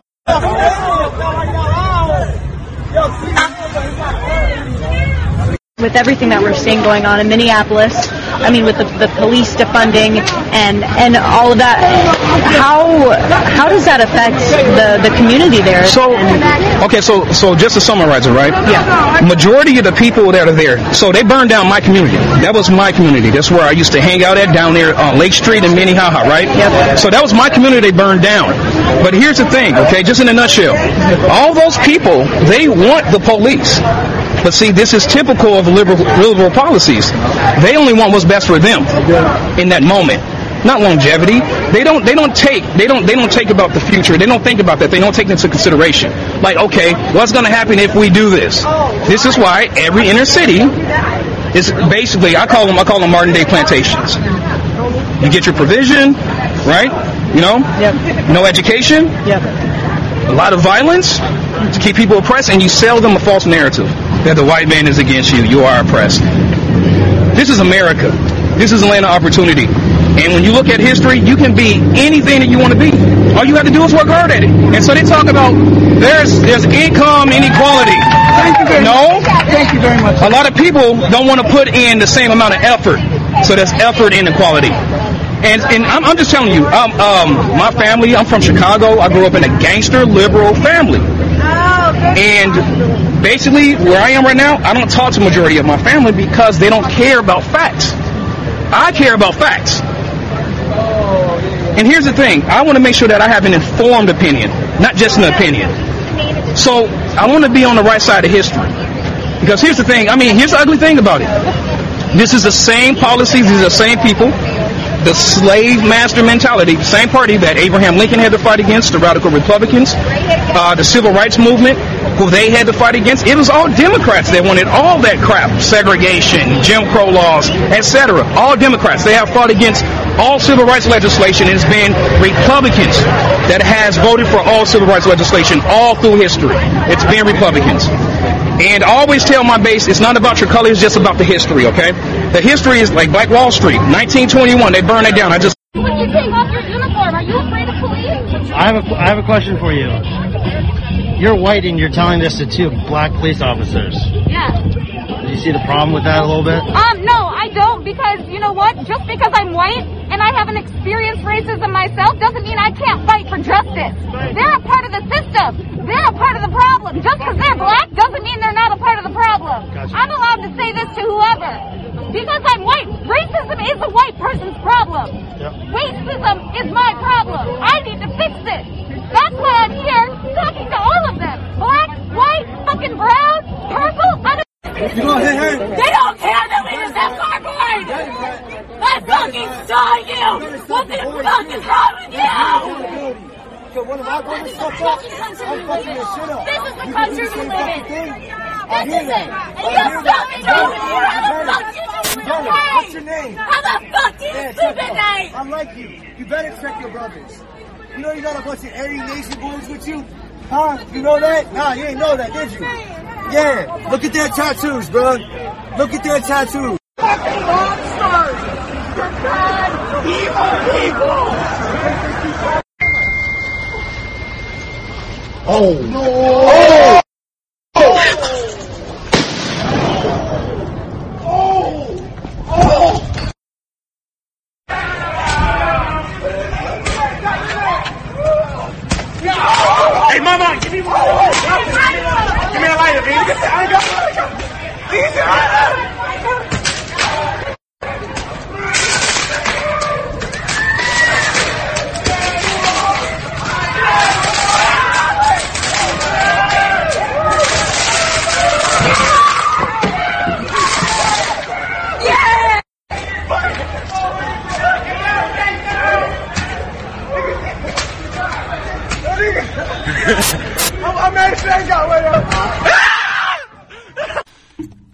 Violent shit, man. We got dude with a knife in the head, three black teenage girls beating the shit out of Chip, libs acting like fools. I mean, that one is literally sounds like something out of the fucking news and social media nuggets section. But the media is all in. Andrea Mitchell almost got attacked. The first thing out of her mouth is, "Where's the police?" I don't want you to. I don't want to put you in a bad spot here. Um, but what are they saying about precisely why they're not wearing a mask? Do you mind if I ask you guys why not wear a mask? It's not about the mask. It's about the hypocrisy. The hypocrisy that it is okay for tens of thousands of people to go and riot, to go and protest, but you cannot have a group of a thousand or I don't know how many people are, Are here. you But this concerned? is not Are you concerned about your guys' own health? And that I am not. Why don't you cover the protesters and ask why they aren't wearing a mask? Why didn't you do that? The protesters at those events are wearing masks. I'm asking What's you that? guys. I'm asking you guys. I'm asking you a question. Why don't you I'm ask? asking you. I'm asking you a question. You can ask a great number of folks why they are I'm not wearing a masks. question. Why aren't they wearing a mask? And why isn't the liberal news media focusing on them not wearing a mask? Could I ask you, sir, why not you yourself? I'm asking you a question. You didn't answer my question. Answer my question first. Would you like to offer? I mean, is- does it concern you here? No, it does not concern me. Why not? Because we've had this virus in the States for how long? Do you think that you really haven't come across somebody who hasn't had it in Fry's? Um, but what are they saying about precisely why they're not wearing a mask? Do you mind if I ask you guys why not wear a mask? It's not about the mask. It's about the hypocrisy.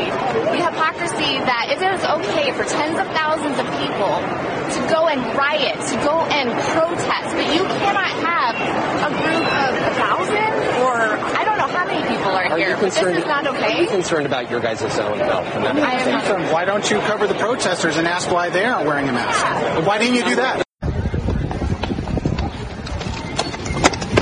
Get the fuck up, get the What? What the fuck are you doing?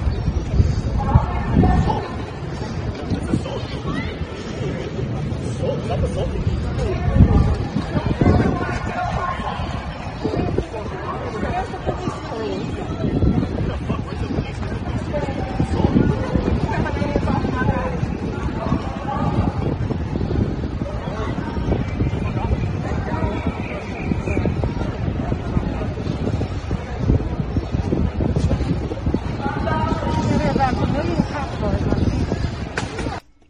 Caleb Hull, while standing in the Black Autonomous How- Black House Autonomous Zone, NBC reporter Mitchell reports was almost just attacked. Her first reaction was to ask where the police were. Her whole network, her herself, her Democratic establishment, they have all said disband the police. Now reimagine the police. Chris Hayes from her network. So the Madison crowd last night knocked over the statue of abolitionist immigrant who died fighting for the Union, a statue commemorating women's suffrages, and beat up a 60 year old state senator and left him lying on the ground. And people said, collect, connect the dots. You support this. He was a gay guy. He was beat the fuck down. We'll cover it in a second. They're so rabid. Brian Stelter fact checks Tucker Carlson. Tucker Carlson on Fox just now. Black Lives Matter is in a very short period of time has become the most powerful political party in America. Spoiler alert, it's not a political party. People snarkily went back, you're not a journalist either. But he's not making a literal statement. Brian, concrete thinking is alive and well among American journos. Abstract thinking is either painful or undoable. Un- undoable. BLM raises money that goes to Act Blue, which is an arm of DNC, and money is distributed to election campaigns. Sounds like they work directly for the DNC. And that's why he did it. It wasn't to gotcha Tucker. It's because unless you're a fucking brain dead person who's walking around now believing the media, do you not think the BLM and DNC are connected? That's like saying the NRA and the RNC are not connected. And you wouldn't say that as a progressive. Though the NRA only donates about 10 million and the rest of your organizations from PPFA to BLM donate hundreds of millions to Democratic campaigns. It's the same thing. UC Berkeley, criticism of Black Lives Matter goes against our values. If we claim that criminal justice system is white supremacist, why is it that Asian Americans, Indian Americans, and Nigerian Americans are incarcerated at vastly lower rates than white Americans? This is a funny sort of white supremacy. A letter to the author says, and then they un, they just kill that person. Defund the police. Philadelphia Muslim leader calls for bloodshed. When Allah told Moses to go back to deal with the tyrannical ruler, to deal with the tyrannical system, did he tell him to spit in their faces? Did he tell them to stand outside and do public demonstrations? Did he tell them to behave a certain way, to clown the president, make up all types of memes, say this is about the president because it's the way you feel? Did he say to do all that and talk bad about the pharaoh? So all this tweeting, speaking celebrity and follow them. Fuck Trump. That sounds good. Don't follow them. What to do instead? Wage violent jihad to get brother freedom. Brothers is, is taking fighting. I'm sorry until you have to get divine intervention. Moses didn't need an army to fight, but go to Muhammad. Did Muhammad have to uh, fucking eh, kill motherfuckers? Is what he's saying. Kill them. And this is a BLM leader. We have numerous BLM stuff. In 1619 today. This is who they are. Burn it down. You said burn it down. It's time. So that makes me think I- I that you wanna, it's- that it's- you want to it's burn it down. I said if this country, if this country doesn't give us what we want, then we will burn down this system and replace it. All right, and I could be speaking phys- fi- uh, figuratively. I could be speaking literally. It's a matter of interpretation. Like, And I hate to do this because I know I played a little section of media. Tell me there's any difference between that and CNN. The head of the Minneapolis Police Union is speaking out about the aftermath of George Floyd's killing at the hands of police as the city prepares to enact major police department reforms. The union chief says his organization has become scapegoats. He also accused the Black Lives Matter movement of participating in, quote, domestic terrorism. CNN security correspondent Josh Campbell sat down with the union leader and some of the union's board members. Brianna, after nearly a month since the death of George Floyd and multiple requests for comment, the city's powerful police union is finally breaking its silence. I sat down yesterday for an interview with the union's president as well as some of its board members for a wide-ranging interview about the Floyd case as well as policing reform that we've heard calls for across the nation. Now, it's interesting that these officers are not going out of their way to defend Derek Chauvin, the senior officer that's been charged with second-degree murder in the death of George Floyd. In fact, I asked one of the board members what went through his mind when he saw that video of Chauvin's knee on George Floyd's neck. He said that he was horrified. Now, we hope to hear from Chauvin's attorney and his defense strategy when he appears in court this coming Monday. Now, it's worth pointing out that the theme that we saw from this interview appears to be a shifting of blame from the police department to city officials. The union saying that it's city officials and their leadership that is largely to blame for much of the destruction that we saw from riots in the wake of the death of George Floyd. The police union president also offering what some will see as very controversial comments about the group Black Lives Matter, equating some of them to domestic terrorists. Take a listen. We have become scapegoats in this.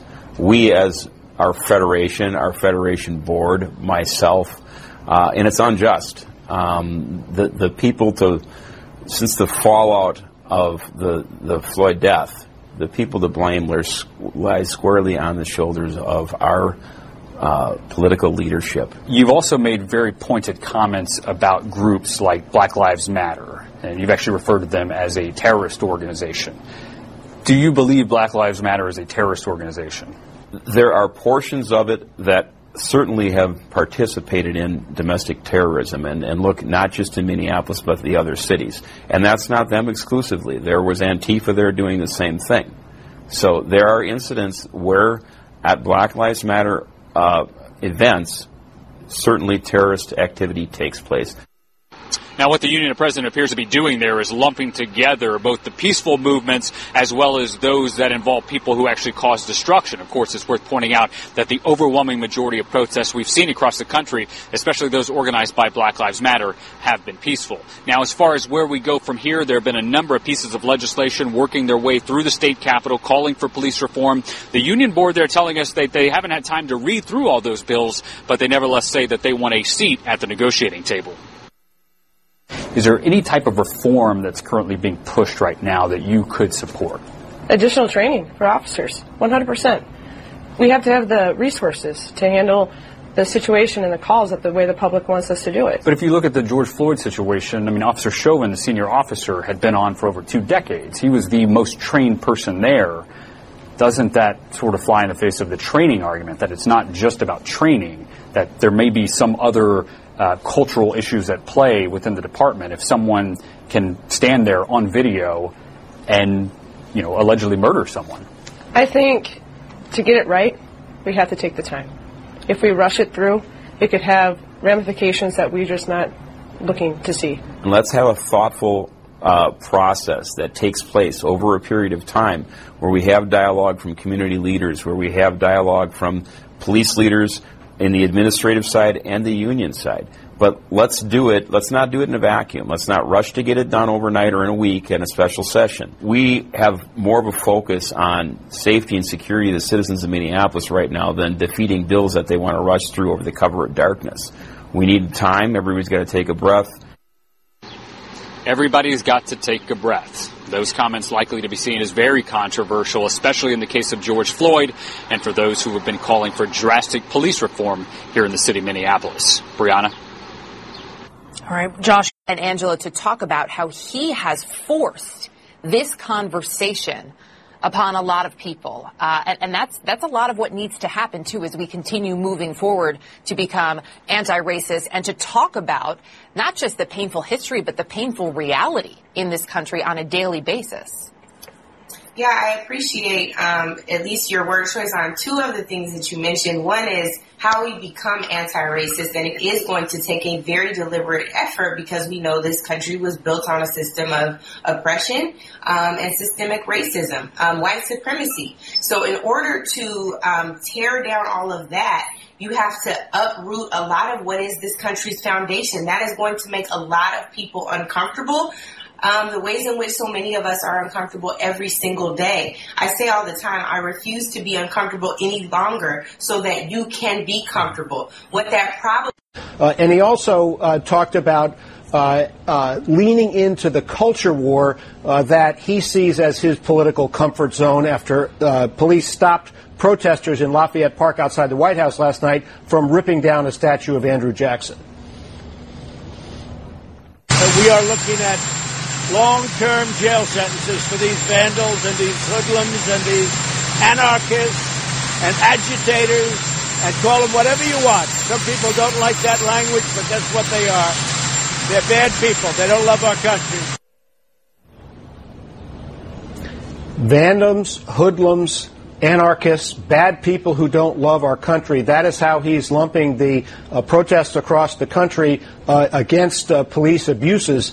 Uh, and it's uh, consistent with the pre- president's pattern of dividing uh, Americans for his political benefit. I'm obviously reminded of the tweet that he said not that long ago, where he said in part, "When the shooting starts, the looting, or when the looting starts, the shooting starts." And that's something that you know a lot of Republicans close to him privately started to take issue with. And this is another example of something that President Trump is doing, apparently to fan the flames and sort of, you know, exacerbate these racial tensions that we're already seeing play out throughout the country. And racial tensions is generous. These are overt and egregious acts of extreme racism. The news for Bubba Wallace is just one example of what we've seen. And, you know, I think that what's interesting is the president likes to lament the fact that he thinks news against him is fake news, but he's consistently only pushing one side of the narrative on this. He's not acknowledging the motivation for the protests, the problems with police brutality, the problems with racism, systemic and systematic.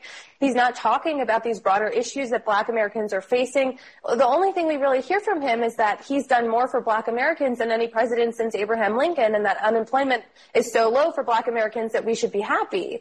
That is not the narrative of America and that is missing. All those things and more are missing when he's tweeting out these videos that are instead plays, it seems, to his base that love that type of red meat. Striking to me is that while there are those trying to play wedge politics or drive a wedge there, and the president is clearly one of them, again, Bakari, what NASCAR and others are saying is no thanks. No thanks. It seems hmm. to be that whatever might have been receptive to wedge politics before isn't as receptive now. Well, let- let's be hopeful. Um, and right now we see history is changing and history is turning. And this is when you have to ask yourself a very simple question. What side of history are you going to be on and how are you going to be remembered? And I think that, that many of us have, have echoed for a long period of time that Donald Trump was going to be on the wrong side of history. And he appears to do so. I mean, you can choose the side of Bull Connor, Lester Maddox, and George Wallace if you want. What's the difference? We need to uproot America. Uproot it. They want to literally, they want this. Liking Trump to Bull Connor and Wallace. They're just putting people at more harm because they don't want this to stop. They, they're torn between locking everybody in their house for COVID so that Biden will win. And now there's literally articles that I, I'm not covering today, but it, it'll grow steam and then I'll cover it next podcast saying there shouldn't be debates. Because yesterday Biden came out from his fucking goddamn basement and he literally said 120 million Americans have died of COVID. And then 150 million have died from gun violence or 100 or whatever. I saw a meme that now most of America's dead. And I know they're slip of the tongues, but that's who he is. That's all he does, and they're scared about those things. I mean, the only thing Trump's good at is free flowing. It works for his base in middle of America people. But what is the difference between the BLM guy burn it down and you using the King's English on CNN saying burn down the country? There is no difference. And so what do people do? They burn it down. Protesters attack Wisconsin senator in overnight unrest. Protest in Madison turned destructive and violent. This is from Mediaite, by the way. I took it from a liberal site. Violent on Tuesday night when two statues were destroyed near the Wisconsin state capitol. A state senator was attacked by demonstrators as the country continues to witness protests followed by the death of Floyd.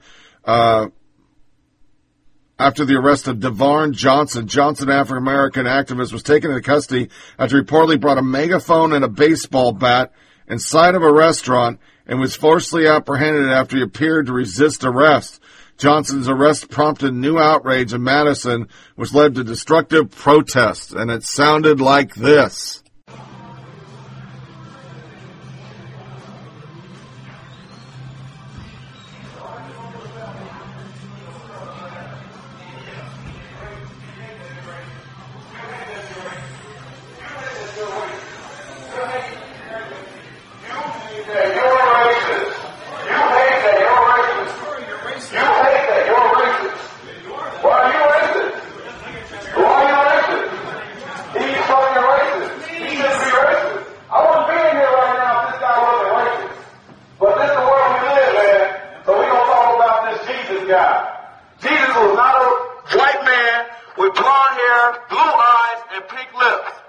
Name was Horus.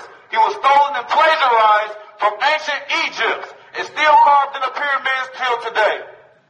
Now Jesus, good ship Jesus, was the first boat that came across the Atlantic Ocean that brought the first slaves to America sent by Queen Elizabeth. That's what Jesus was. Jesus was used to justify murder, rape, pedophilia, human trafficking, murder.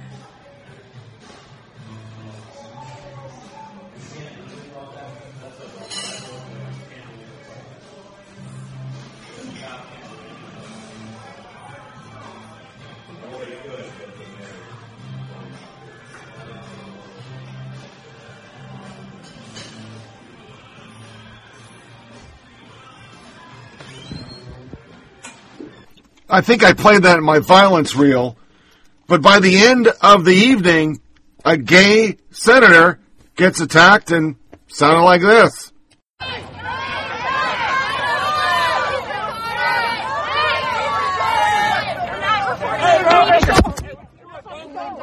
Use my phone along. I don't know what happened. All all I did was stop and take a picture. The next thing I'm getting five, six punches, getting kicked in the head. Carpenter told Milwaukee Journal. He's flat on the ground, knocked the fuck out. Just knocked out. Other article: protesters tear down. I could read you all the replies. This is your side. I mean, comfortably smug. He must be mistaken. The protesters are celebrating a summer of love, bringing peace and joy to all. Perhaps he beat himself up. Emily Harper, protesters told down statue of Ford and a Union Civil War colonel, assaulted a state center, set small fire in a city building downtown on Tuesday night after the arrest of that guy. Who's, they're calling a blacktivist. I guess that's a new thing.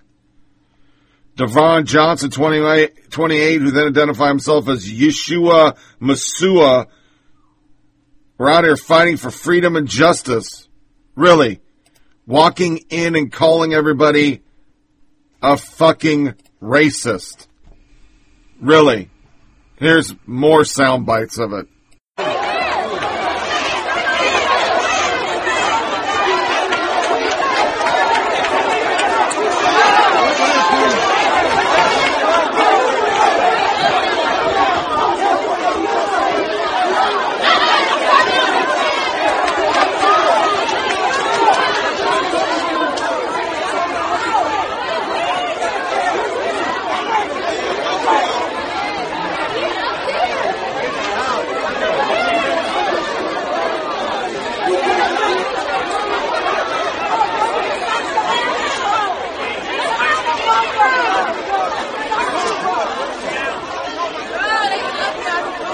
National effort to rebuild our country and restore its promise for all of our people. For too long, a small group in our nation's capital has reaped the rewards of government while the people have borne the cost. Washington flourished, but the people did not share in its wealth. Politicians prospered, but the jobs left and the factories closed. The establishment protected itself, but not the citizens of our country. Their victories have not been your victories. Their triumphs have not been your triumphs.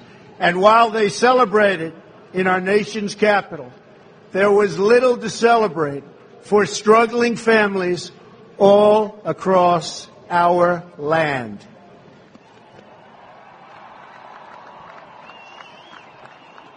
That all changes starting right here and right now because this moment is your moment. It belongs to you. I will fight for you with every breath in my body and I will never, ever let you down.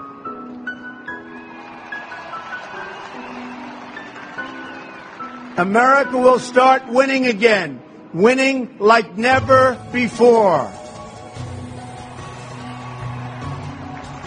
We will bring back our jobs. We will bring back our borders. We will bring back our wealth. And we will bring back our dreams.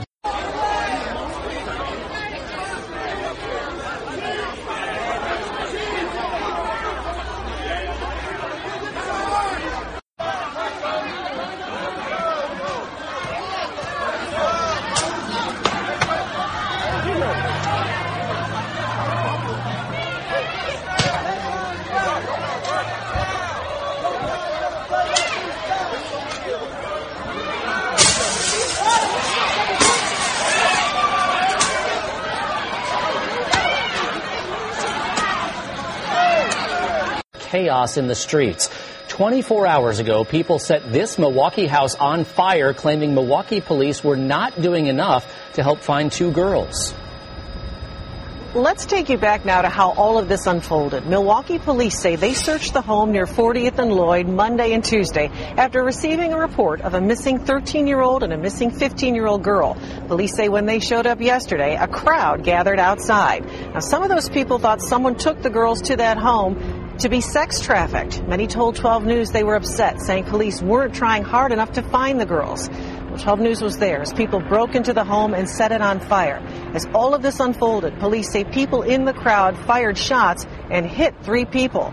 Officers also say people in the crowd started throwing bricks and pieces of concrete at police. They issued these photos today. Police also say both missing teenagers have been found and they were not at that house. We can't allow an unruly crowd determine what that investigation is. What you had today is vigilantism. You had people take the law into their own hands and run off of information that has not been proven. Nick Bohr joins us now live. And Nick, investigators say both teens denied knowing anyone at that house, and they, they have been found safe tonight. Right, Joyce, and the family tells me they were never at this house. They are safe, as you mentioned. Their family tells me the girls were not assaulted or sex trafficked, and again, were never at this house, which now stands in ruins tonight. They started throwing burning debris inside the back window. You can see that's starting to catch fire now. The van totally engulfed in flames. The chaotic scene built over several hours after rumors spread that two kidnapped girls were being held inside this duplex at 40th and Lloyd. But we knew they needed us, and that brought us all here. So that alone, I think, speaks volumes over what some, you know, some bad apples in the bunch might do. Epiphany Connor returned today with her kids to help clean up as well as getting our point across and getting justice, we also want to keep our communities clean. As we talked, Pat Bills drove up and said his grandmother just moved in downstairs there a few months ago. My grandmother's been a, love, a loving lady. She had she had three strokes. She's fighting for her last little life that she got left. I'm surprised this right here didn't just set her up.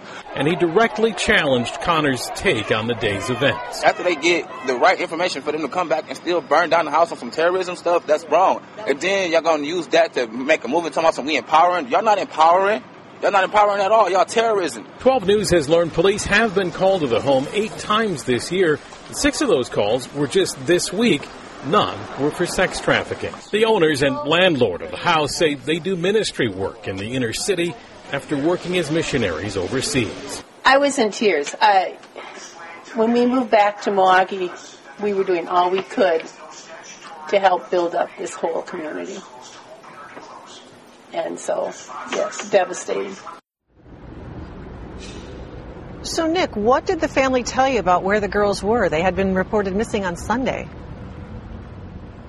Well, they said they're fine. They say they were just with some boys, but wouldn't really elaborate beyond that. But they, again, they said they were not at this house and were not assaulted. They blame the confusion on social media rumors.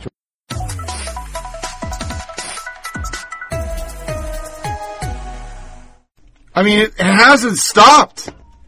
When you keep sterilizing this and saying these people are perfect, well, here, they're starting to tear it down. But it's in my next podcast. The soundbite of the day is a guy ripping it apart. But Chaz, Chaz was never peaceful. Here is some more violence.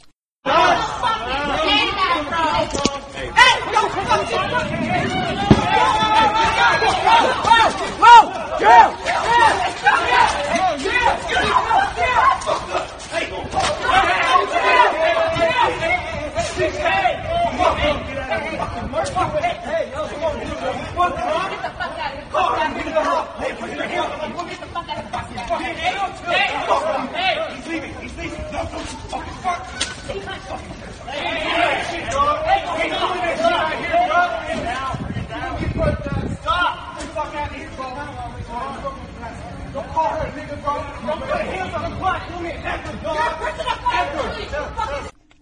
summer of love, the media says. These are peaceful protesters.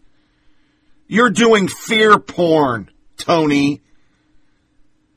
Tampa police officers ambushed by hundreds of protesters attacked with glass while trying to find a shooting victim. In Tampa. So, Jordan, walk us through exactly what happened. We know one of the officers was hospitalized, right? Yeah, that's right, Mark. One of the officers was hit in the back of the head with a glass bottle. He underwent treatment at TGH and has since been released. Another officer also suffered some minor lacerations, but both are expected to be okay. Now, when police first arrived, they were trying to locate a shooting victim, and that is when things quickly escalated. An unusual scene unfolding Saturday morning. Hundreds of people seen blocking the intersection of 15th Street North and 26th Avenue East in Tampa. Officers responded uh, with a possible uh, shots heard and a possible gunshot victim. A large group blocked the intersection, became aggressive when officers lo- tried to locate a victim. A 911 caller reported someone had been shot, but officers were never able to locate a victim. Instead, police say they became victims themselves. They surrounded the officers, threw bottles and glass, and jumped on a police car. We had one arrest made. Brown was placed under arrest after officers say he refused to comply when they asked him to stop weaving in and out of police on his motorbike. Tampa Chief Brian Dugan says well over 100 police officers came in to help. Two were injured. One of them was taken to the hospital after being struck with a glass bottle. Both are expected to be okay.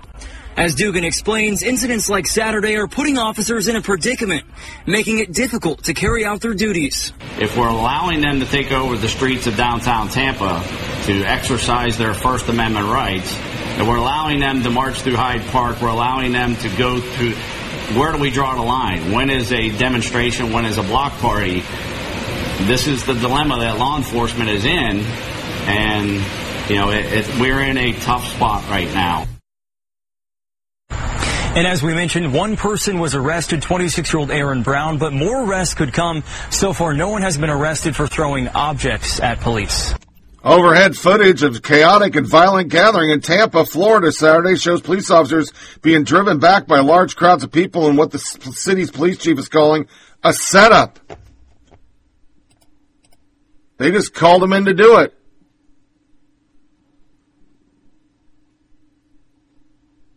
The second soundbite for Madison. I was actually incorrect. Chaos erupts in Milwaukee during search for missing girls. Unruly mob hurls bride bricks at police officer. Officers burn down home, shoots two teens. That's what I played just a few seconds ago. And that's just the tip. Not other than local news. You're not hearing it. Grand Rapids police are investigating after an officer was shot at while on the job. The incident happened around 10:30 p.m. Wednesday while the officer with the Grand Rapids Police Department was working an investigation near Pleasant Street and Cass Avenue on the city's south side. A source told News 8 that an officer in an unmarked car was shot at by more than two dozen rounds. He luckily wasn't hit. That's not going to make national news. Three teens arrested in shooting Dallas, uh, death of a Dallas PR exec killed after pulling in her driveway. Two additional teens have been arrested in the Memorial Day shooting of hospital PR executive LaSquare Baker, who was killed in attempt, attempted carjacking in the driveway of her Dallas home. That's not gonna be on the media. Philadelphia this is in the media, to remove Christopher Columbus statue following clash between armed men and Black Lives Matter protesters. So I could just, Philadelphia Inquirer did a whole article on this. I'll, I'll just sum it up for you. Normal people said enough of this shit, went and fucking defended it. So the city bowed down to the mob because they don't know that normal people are done with this. Nobody on the meeting, including Fox News, is talking to normal people. What do you think about this shit? They only hear the mob. And the mob says everybody's racist, white fragility, all that shit. By the way, I listened to my last podcast. That lady's a fucking train wreck. Just a fucking train wreck. It's just like the guy with the bullhorn. They're heroes. You're a loser because you don't buy into it. You don't believe that America's irredeemably racist. So you're a racist. It's a, it's a fucking null void. You can't argue your way out. Put that shit down, sister. BLM protesters clash with white liberals with whip marks. Cracker for sale sign. Good afternoon. I'm here at Marion Square where a group of defending the John C. Calhoun Monument is giving a speech soon. Black Lives Matter protesters have gathered nearby. Some people who found out about the event on Facebook are bringing signs to the park to support Calhoun. Another group, unclear what the affiliation is, walked past the Calhoun defenders showcasing this. Their sign read, What if this was your history? Put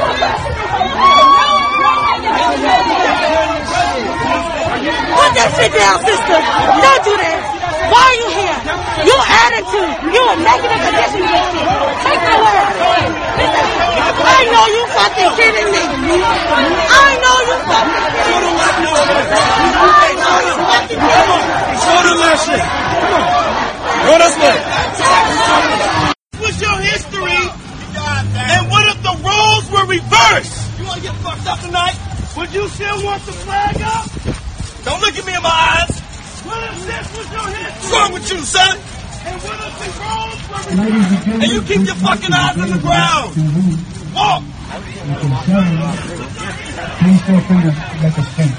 And what if the roles were reversed? Hey, give me some water. What if this was your history? What the fuck is that shit? And what if the roles were reversed? That's like one of about ten I've seen. Bridget Phetasy. White folks have lost their minds. White 20 somethings are the problem. What did their parents do to them? Weirdo liberal white women created all of this. And they did. Matt Walsh. There's been a slew of brutal physical assaults against white people recently. I'll put a few examples in the thread. Ten so far. Now it's 20. And it's not counting the carjacking. No, that's, that's not it. And then you have New Day supporting it all.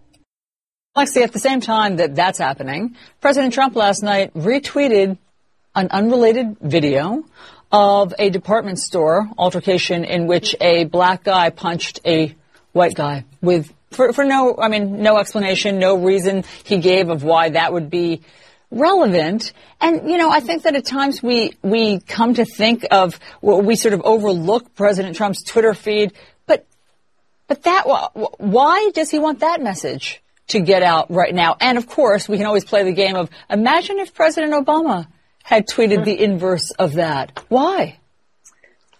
Yeah, you know, and thank you for having me. Good morning to you all. I mean, I'm obviously reminded of the tweet that he said not that long ago where he said in part, when the shooting starts, uh, the looting, or when the looting starts, the shooting starts. And that's something that, you know, a lot of Republicans close to him privately started to take issue with. And this is another example of something that President Trump is doing, apparently to fan the flames and sort of, you know, exacerbate these racial tensions that we're already seeing play out throughout the country. And racial tensions is generous. These are overt and egregious acts of extreme racism. The news for Bubba Wallace is just one example of what we've seen. And, you know, I think that what's interesting is the president likes to lament the fact that he thinks news against him is fake news, but he's consistently only pushing one side of the narrative on this. He's not acknowledging the motivation for the protests, the problems with police brutality, the problems with racism, systemic and systematic.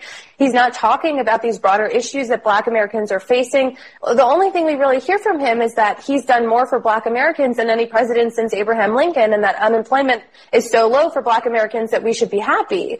That is not the narrative of America and that is missing. All those things and more are missing when he's tweeting out these videos that are instead plays, it seems, to his base that love that type of red meat. And what's striking to me is that while there are those trying to play wedge politics or drive a wedge there, and the president is clearly one of them, again, Bakari, what NASCAR and others are saying is no thanks.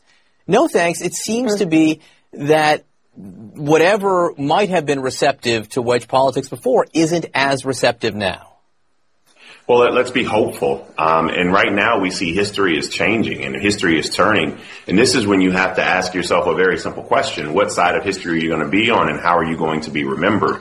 And I think that, that many of us have, have echoed for a long period of time that Donald Trump was going to be on the wrong side of history, and he appears to do so. I mean, you can choose the side of Bull Connor, Lester Maddox, and George Wallace if you want to. Um, but even Richard Petty uh, and Bubba Wallace, and I mean that just feels good to say. Um, oh, and don't forget, John Taylor Swift are all moving the country um, into a more positive direction, and the president of the United States can either get on this train um, and be a unifier or, or not. Alexi, you haven't been on our program for the past week, but um, Bakari is very high on Taylor Swift right now and her role, her role in all I mean, this. we can laugh at that, and I think it is funny, but it is another example, Bakari, of the buy-in from white folks in this moment. To your point about it That's being right. different, I mean, that's what's crazy. The NASCAR rally was another example of that. Like, there's so much buy-in from so many different types of people who previously were so afraid to say anything, and I'm disheartened that people aren't afraid to speak out against racism, which, like, you know, we shouldn't be afraid to speak out against that. It's everywhere. That that's the new thing. If you actually show the attacks that are happening, you're doing fear porn. You're a racist. That's that's how it works. You're not supposed to do that. No. What are you doing? You can't show that. These are peaceful protests. You must say it over and over. You must believe it, because if you don't, you're a fucking racist. It's just like the guy fact checking me. I put up something that doesn't fit the narrative. What's the narrative? These are for social justice. They're peaceful. Twitter just covered I'm going to kill a cop is up. There will never be an autonomous zone in Washington, D.C. as long as I'm president. If they try, they'll be met with serious force. We placed a public interest notice on this tweet for violating our policy against abusive behavior, specifically the presence of a threat of harm against an identifiable group.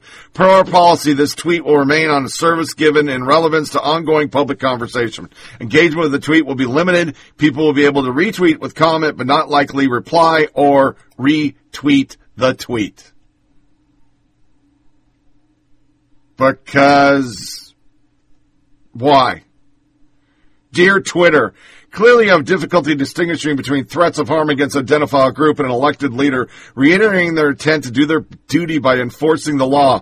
Until you get that sorted, knock off the public interest notice. Thanks for reminding people that Twitter safety is run by hard left. You know why they're doing it? Because you got Tucker Carlson, you got fucking Mark Levin, you got Greg Gutfeld, you got about anybody else with a fucking pulse and an IQ saying, where are the people investigating this shit? Why are we not arresting him? Why are we not perp walking all of Antifa? Why are the BLM leaders out there allowing riots to happen? Why? So we limit it because he's down. The poll says down 10 points. We got him on the run. Couldn't get him with Russia. That was a lie. Couldn't get him with the fucking impeachment because that was fucking bogus. Couldn't get him with the COVID because Americans knew that he didn't kill I don't even know how many people have died. I really don't care anymore because they've lied on those numbers and they put anybody that was in the fucking hospital during that time and died of natural causes also had COVID without a test. Showed it on the show. So we go with this.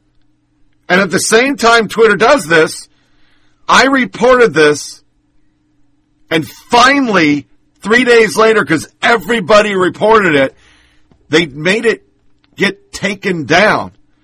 This is a black man who followed a white person who cut him off and flipped him off in traffic, supposedly.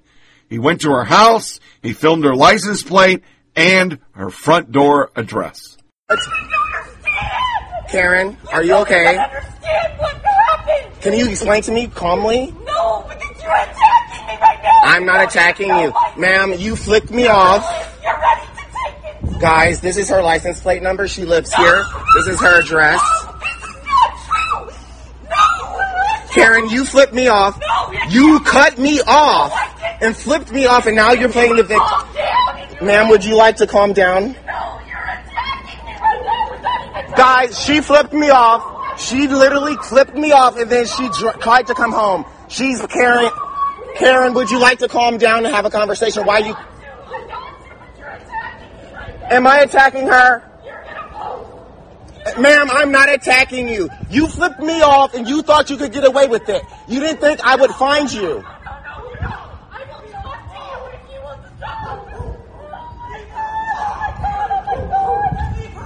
She can apologize for calling me a nigger and flipping me off. I'm trying to talk to you. My name is Carlos. Would you like to speak to me? This is what we get. Pick, ma'am. Why are you sitting here crying? What have I done to you, ma'am? What have I done to you? So if so, you can go around the city and flip people off and cut me off. So you didn't flip me off, ma'am. You can. I can. I'm trying to let you talk. Do you know her?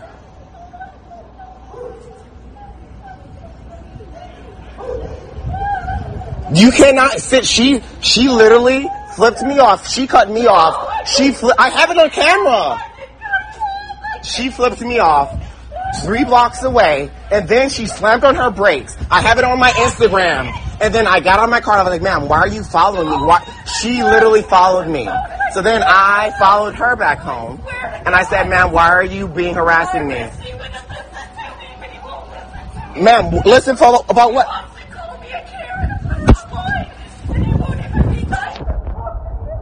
Can I speak to you? Now it goes without saying that if the roles were reversed and a white man followed a left, uh, a, a black woman home, this would fucking be abuse. It would be racist. It would be the worst.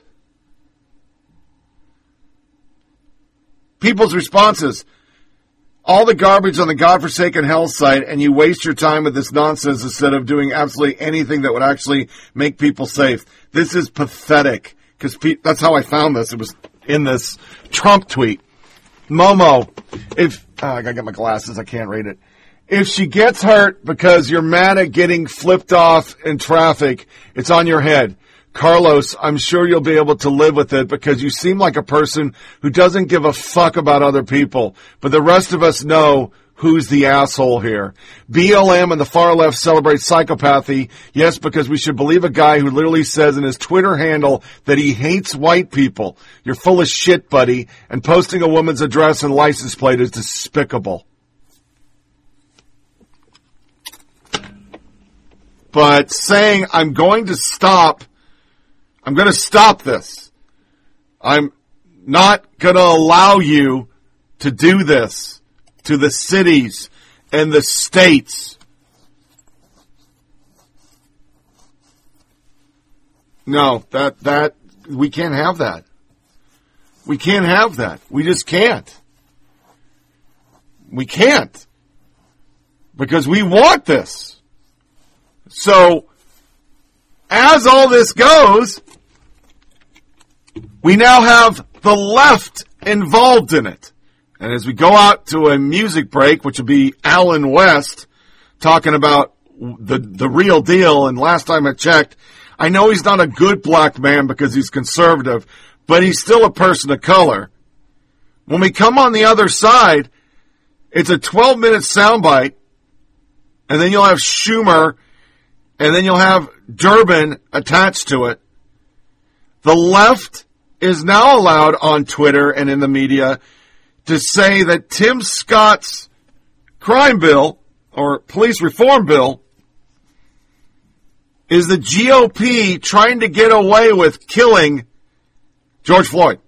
That is okay to say because we're garbage.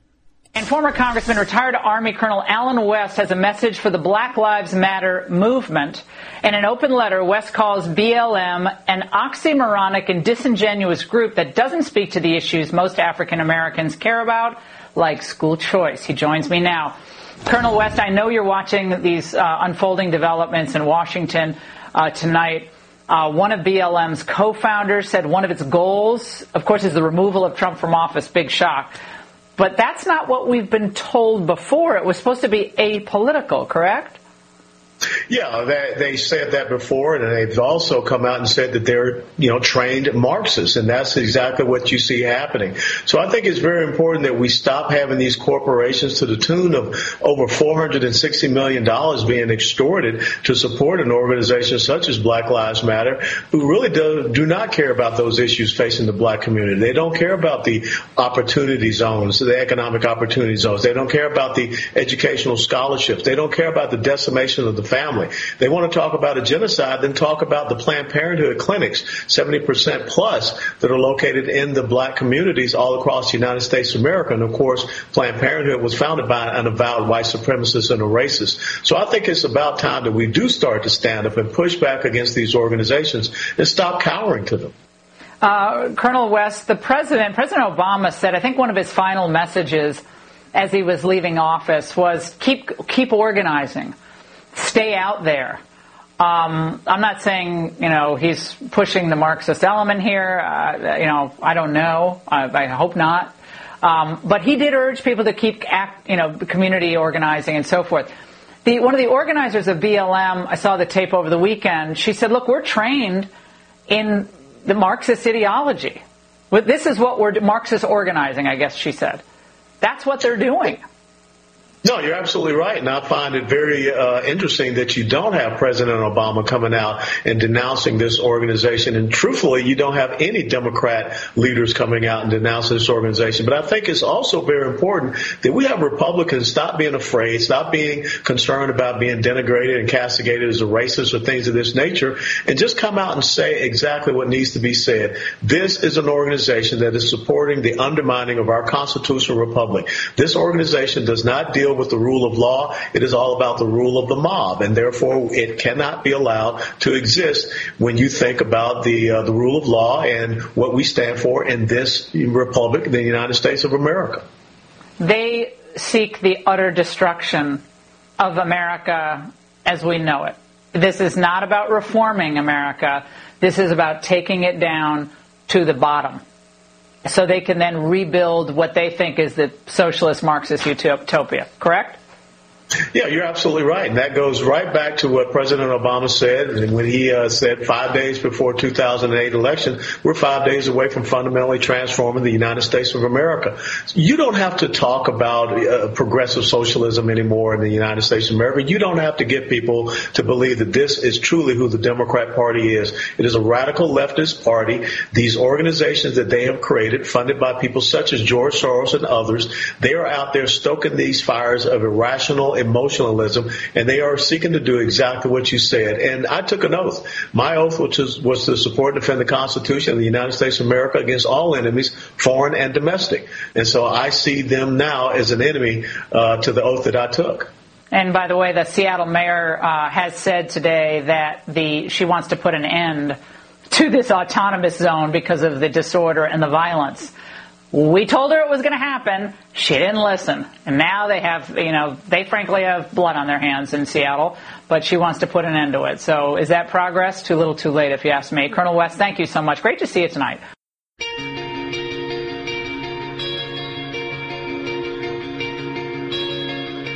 Welcome back to Flyover Politic Podcast with Tony Reed.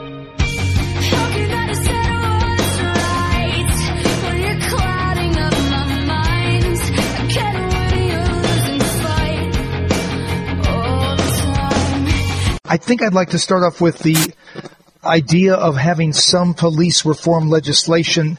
Is there any hope that something's going to pass? Because because I know the Republicans have introduced something in the Senate, which seems to be something the Democrats don't even want to deal with. What we have put together in the House of Representatives will make a difference. Uh, make a difference in justice and policing, make a difference in reducing uh, brutality in terms of uh, interactions with police and our minority communities especially. Uh, we're very proud of the work that we did. Uh, what, uh, that we have done and will pass on Thursday in the House of Representatives. Uh, the what the Senate did, as was said by Senators Schumer, Booker, and Harris, is unsalvageable. It's a, it, a, use words, but it doesn't take action. So it doesn't make any difference. It's unfortunate. They're just going to have to up their ante in terms of their sincerity in trying to get make a make a change, get a job done. Is there any hope that two sides can reach some compromise? I mean, you've been in this business long enough. I think you know when things might be able to work out, and I think you also know, frankly, when things cannot be worked out. Is there some way that the two sides can reach some compromise to at least get something passed? Well, would you be the judge? Uh, we're saying no chokeholds. They're saying maybe, uh, you know, they're not saying no chokeholds. I mean, there's a big difference there. What's the compromise? Uh, some chokeholds. I don't see what the ch- compromise is. We're saying, you know, no racial profiling, maybe some. So if, the point, Steve, is the following. They understand that there's a need to get something done. The press has given them so much play for this bare leaves, unsalvageable piece of legislation, and then say, well, can't you compromise with that. No, it, because it is no, and we are yes. It isn't maybe. And so, uh, in other in other words, for something to happen, they're going to have to face the realities of police brutality, the realities of the need for justice in policing, and the recognition that there are many, many good people in, in um, law enforcement, but not all, and that we have to address those concerns. Uh, so when they admit that and and have some suggestions that are worthy of consideration. But so far, they were trying to get away with murder. Actually, the murder of George Floyd. There has been another issue as far as the emergence and the, the anger and the disappointment that people are having with police departments. This idea of defunding police. Do you understand why some Americans just sort of take a step back when they hear that term? Is that something that we have to be careful when we hear that term used over and over again? Yeah, well, I think people mean different things. And, and when I've asked people what they mean by it, sometimes I get different versions of the story. Of course, uh, public safety is our first responsibility. We have to keep the American people safe. Uh, but we want to do it in a way that keeps everybody safe. And uh, there are many ways to do that. Uh, does it mean that police departments should be, police officers should be social workers? Does it mean that they should be referees in family disputes and the rest? No, maybe we can distribute some resources in a way uh, that really meet the, the safety needs of the American people. Uh, but you know, I I think that uh, our men and women in uniform uh, are not uh, to be painted with this same brush, and that we have to, uh, uh, you know, we have to budget in a way that achieves the ultimate safety for the American American people in their homes, in their neighborhoods, in their communities. Let me turn now to the Tulsa rally that we saw last week. The president made a comment. Some people in the administration say he was joking. He said today he doesn't kid. So it's it's been unclear about the idea of of slowing testing. What do you think is the truth here? What do you think the president said, was he joking? Your interpretation of that comment, and does it concern you? Well, anything, what the president says is of grave concern uh, because what he has said is to be in denial. Uh, the delay in any action has caused death. Uh, and this is so when he speaks and says, "Oh, I don't like testing because it shows more more uh, cases," and he doesn't like the, the political reality of that. The simple fact is, the simple fact is, unless we take on a strategy for testing, tracing, treating, and isolation, uh, we're not going to end this this virus. Uh, we hope and pray for a vaccine and for a cure. And God willing, that will come along, and that will be soon, and it will be plentiful. But we don't have it yet. And what we do have, the tools we do have, have been ignored by the president. Our first bill that we passed March 4th, testing, testing, testing. Our most recent one now, the HEROES Act, testing, testing, testing. In between, the president has said it's a hoax, magically will disappear, some miracle will come along. And by the way, uh, I was tongue in cheek or whatever he said about his testing. This is not a laughing matter. It is not a joke. It is life and death. March 17th, St. Patrick's Day, 100 known deaths in America. June 17th, last week, 100, over 117,000 deaths in America. In between, denial and delay and death. So, so when he says what he says, there's something wrong there, and and there has to be. And I'm speaking harshly to you now, Steve, about this because it is a matter of life and death, and not only life but livelihood and the life of our democracy. Why? Because the president doesn't want to know the truth about a virus, and the, the truth will be where we can undo it. And besides, the truth is about a lot of of um, disparity in, um, in, among people in color, of color in, in our communities. And if we don't know who has it, then we can't help trace and we can't treat and isolate and stop the spread. And that's why we have so many more, uh, un, a disproportionate number of people of color who are dying from this because they're not getting in the front door of testing. And why? Because the president doesn't want to know the truth. Let me ask you, there was this picture of the president returning from Tulsa the other night, sort of the tie and tied, uh, sort of a, an image that we had not seen before, whether it has appeared before, I'd never seen it before. The president walking back from the helicopter to the White House. I'm sure you saw it. It's been well, well publicized. What did that picture say to you about what the president's going through right now? Did that did that picture say something to you about this this this president? You know what? I'm more concerned about what the American people are going through right now, not about what he's going through. American people are uh, concerned about their jobs and their livelihoods. They're concerned about their health. They're concerned about their children being able to go back to school. Uh, their communities, state and localities, states and localities are concerned about are they going to be able to um, keep people on the payroll and meet the needs of people in their communities. I don't really care how he feels. Let me ask you a couple questions about the Bolton book. I know we have just have a couple more minutes. John Bolton said a lot in the book, which I'm hearing from Democrats. They say they wish he had said before. Was it unpatriotic in your mind that he did not agree to say what he said in the book to either the House or the Senate?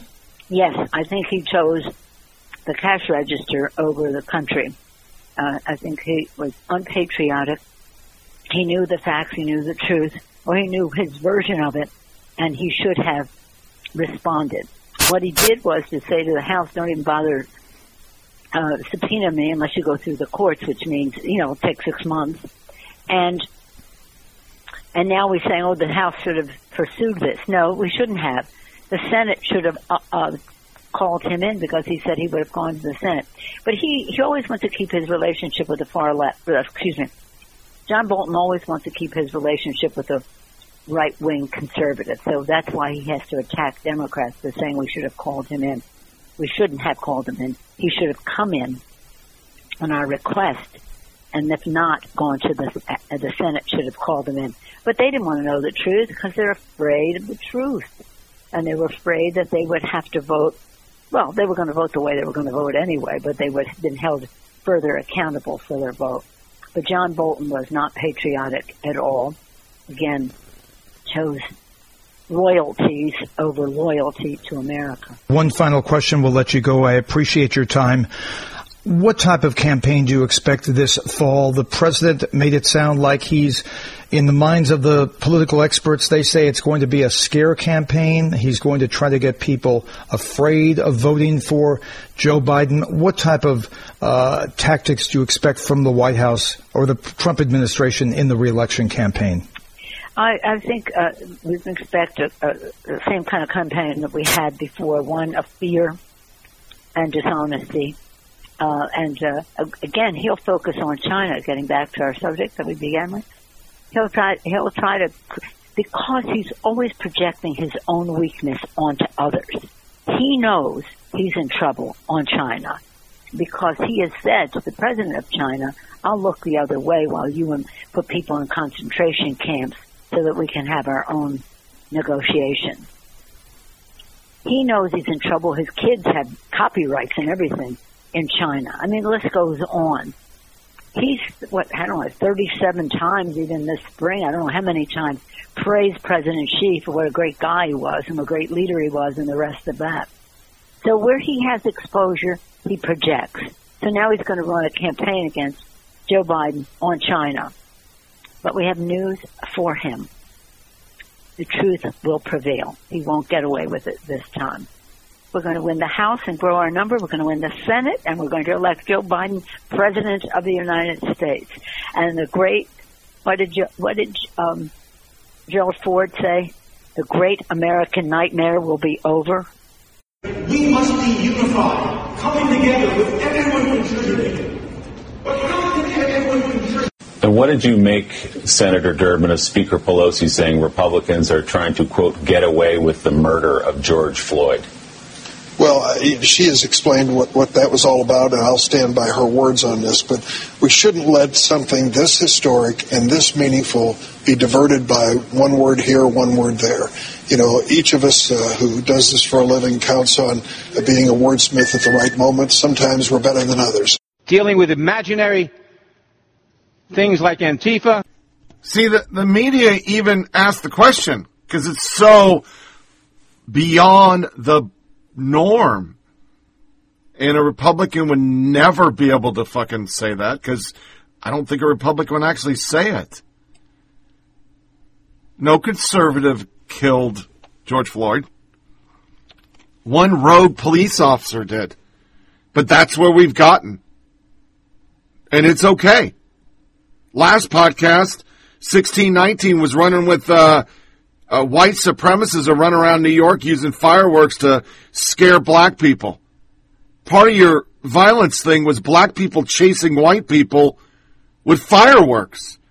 Black people throwing fireworks into people's cars.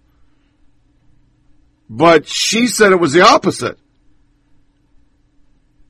National Review 1619 Project authors apologizes for fanning conspiracy theory that government agents using fireworks to destabilize BLM movement.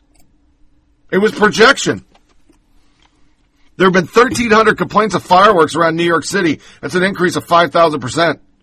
Mark Hemingway. There has been a lot of jokes, but people haven't sussed out the real problem with Hannah Jones conspiratorial tweets yesterday. She's missing the real conspiracy.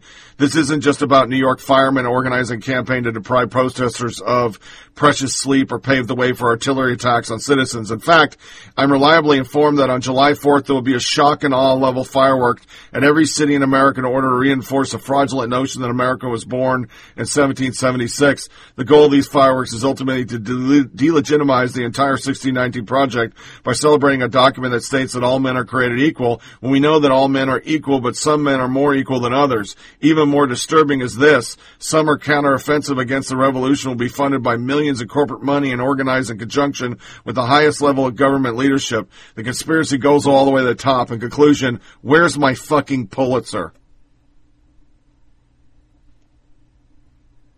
But this lady who now is writing school books for children in 1995, and remember, everything is on. You, you can't say, which I saw a lot of lefties trying to defend this lady, saying, "Oh, this is you're digging in the past." Asher Ali was doing it. They dig everything up on conservatives. We're going back to 1619 to say America's fucking racist. This is her op-ed. Nikole's Hannah, sophomore. I was shocked and disgusted when I read Fred Kelly's article in the November 9th issue of The Observer. The responsible editor would print an article that applauds and dignifies the white race's rape, plunder, and genocide of a whole race of people. I find it hard to believe the same members of the white race can have the audacity and hypocrisy to call any other culture savage. The white race is the biggest murderer, rapist, pillager, and thief of modern world. Europeans have colo- col- colonialized colonized, sorry, and destroyed the indigenous population on every continent of this planet. They have committed genocide against cultures that have never offended them and their greed and insatiable desire to control and dominate every non-white culture. Christopher Columbus and those like him were no different than Hitler and I'm dead. I'm not reading anymore. It goes on. It is at least a 1500 word screed. It was printed. That's her. Somebody finally asked her yesterday, oh no, I don't think all whites are savages. But she does. She's in charge of it. Tim Scott, who all this is about, and I threw the Nadler on that sound bumper, uh, Antifa's fake too. A black man who put up a bill that they filibustered and wouldn't vote for. He, this week, and this is not this is not news. Nobody covered it. CNN didn't have a, a, a segment on this is horrible. Tim Scott plays with GOP colleagues a taste of vulgar, racist messages he and his staff have received. The hate has intensified and Scott leads police reform effort. What did the messages say? One of the messages including a person calling Scott Uncle Tom, a play on the racist Uncle or Uncle Tim, excuse me, play on the racist Uncle Tom insult, saying Scott was the lowest piece of shit this country's ever produced. The second message Scott played was filled with profanity and had been left with Scott's staff assistants after the assistant hung up on the person for refusal to stop cursing. How did the GOP colleagues react? Shocked to learn at lunch about hateful messages to Tim Scott, our leader of police reform, from people who think somehow a black Republican can't lead an effort because only Democrats are qualified to talk about race police reform. It was okay. Then he went out. News, Senate Dems filibuster procedural vote on GOP police reform. Measure fails 55-45, needed 60. Jones, Manchin, King are the only Dems who voted for it. Tim Scott, I offered Democrats a chance to offer at least 20 amendments. They walked out. Don't let anyone convince you this was about debates or amendments. It's about politics and a refusal to find a solution because I realize it wasn't what was being offered today. It was who was offering it. House Democrats offered Republican no amendment opportunities. Senate Republicans offered Democrats at least 20 and they did nothing because they don't want him to write the bill.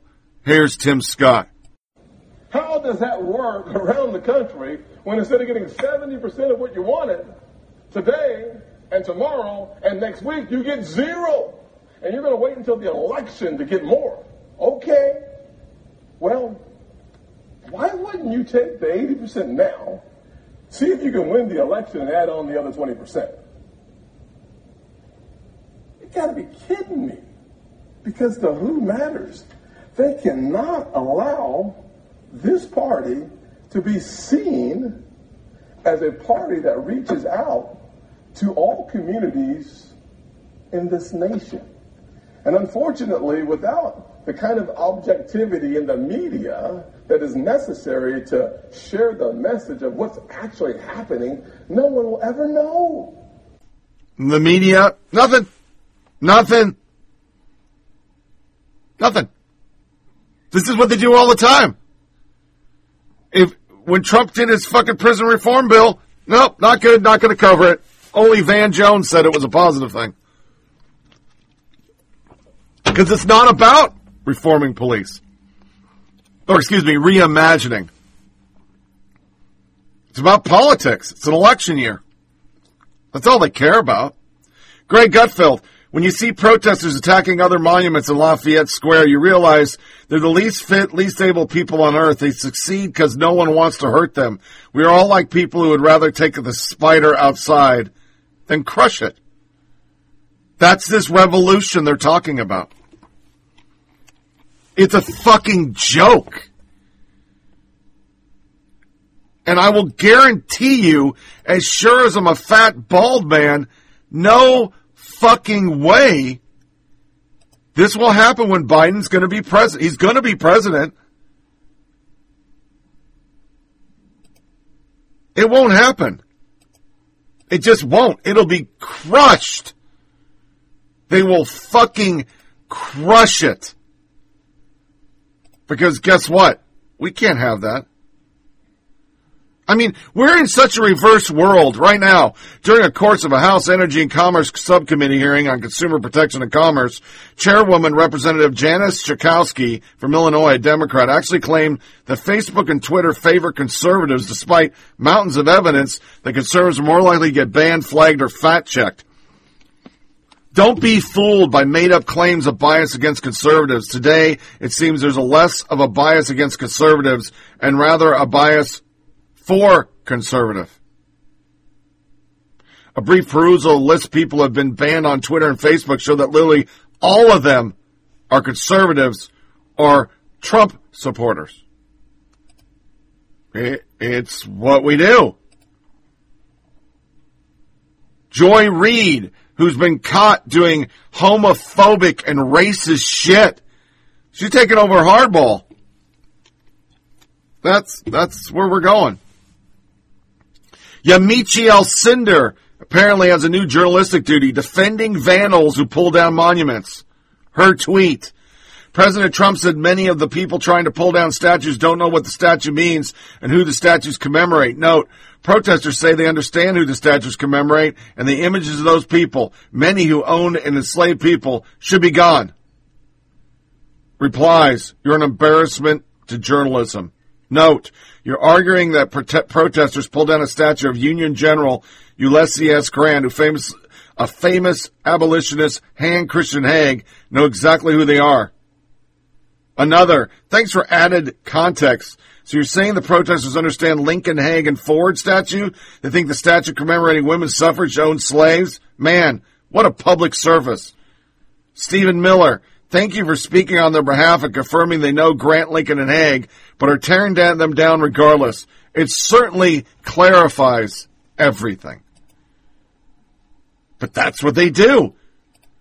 By not showing the violence, by not covering the violent, violence, by fact checking and censoring and taking flyers down, which has happened to me and about every conservative I know, that show what this whole shit show's about, which is not Black Lives and it's not George Floyd. It's an election.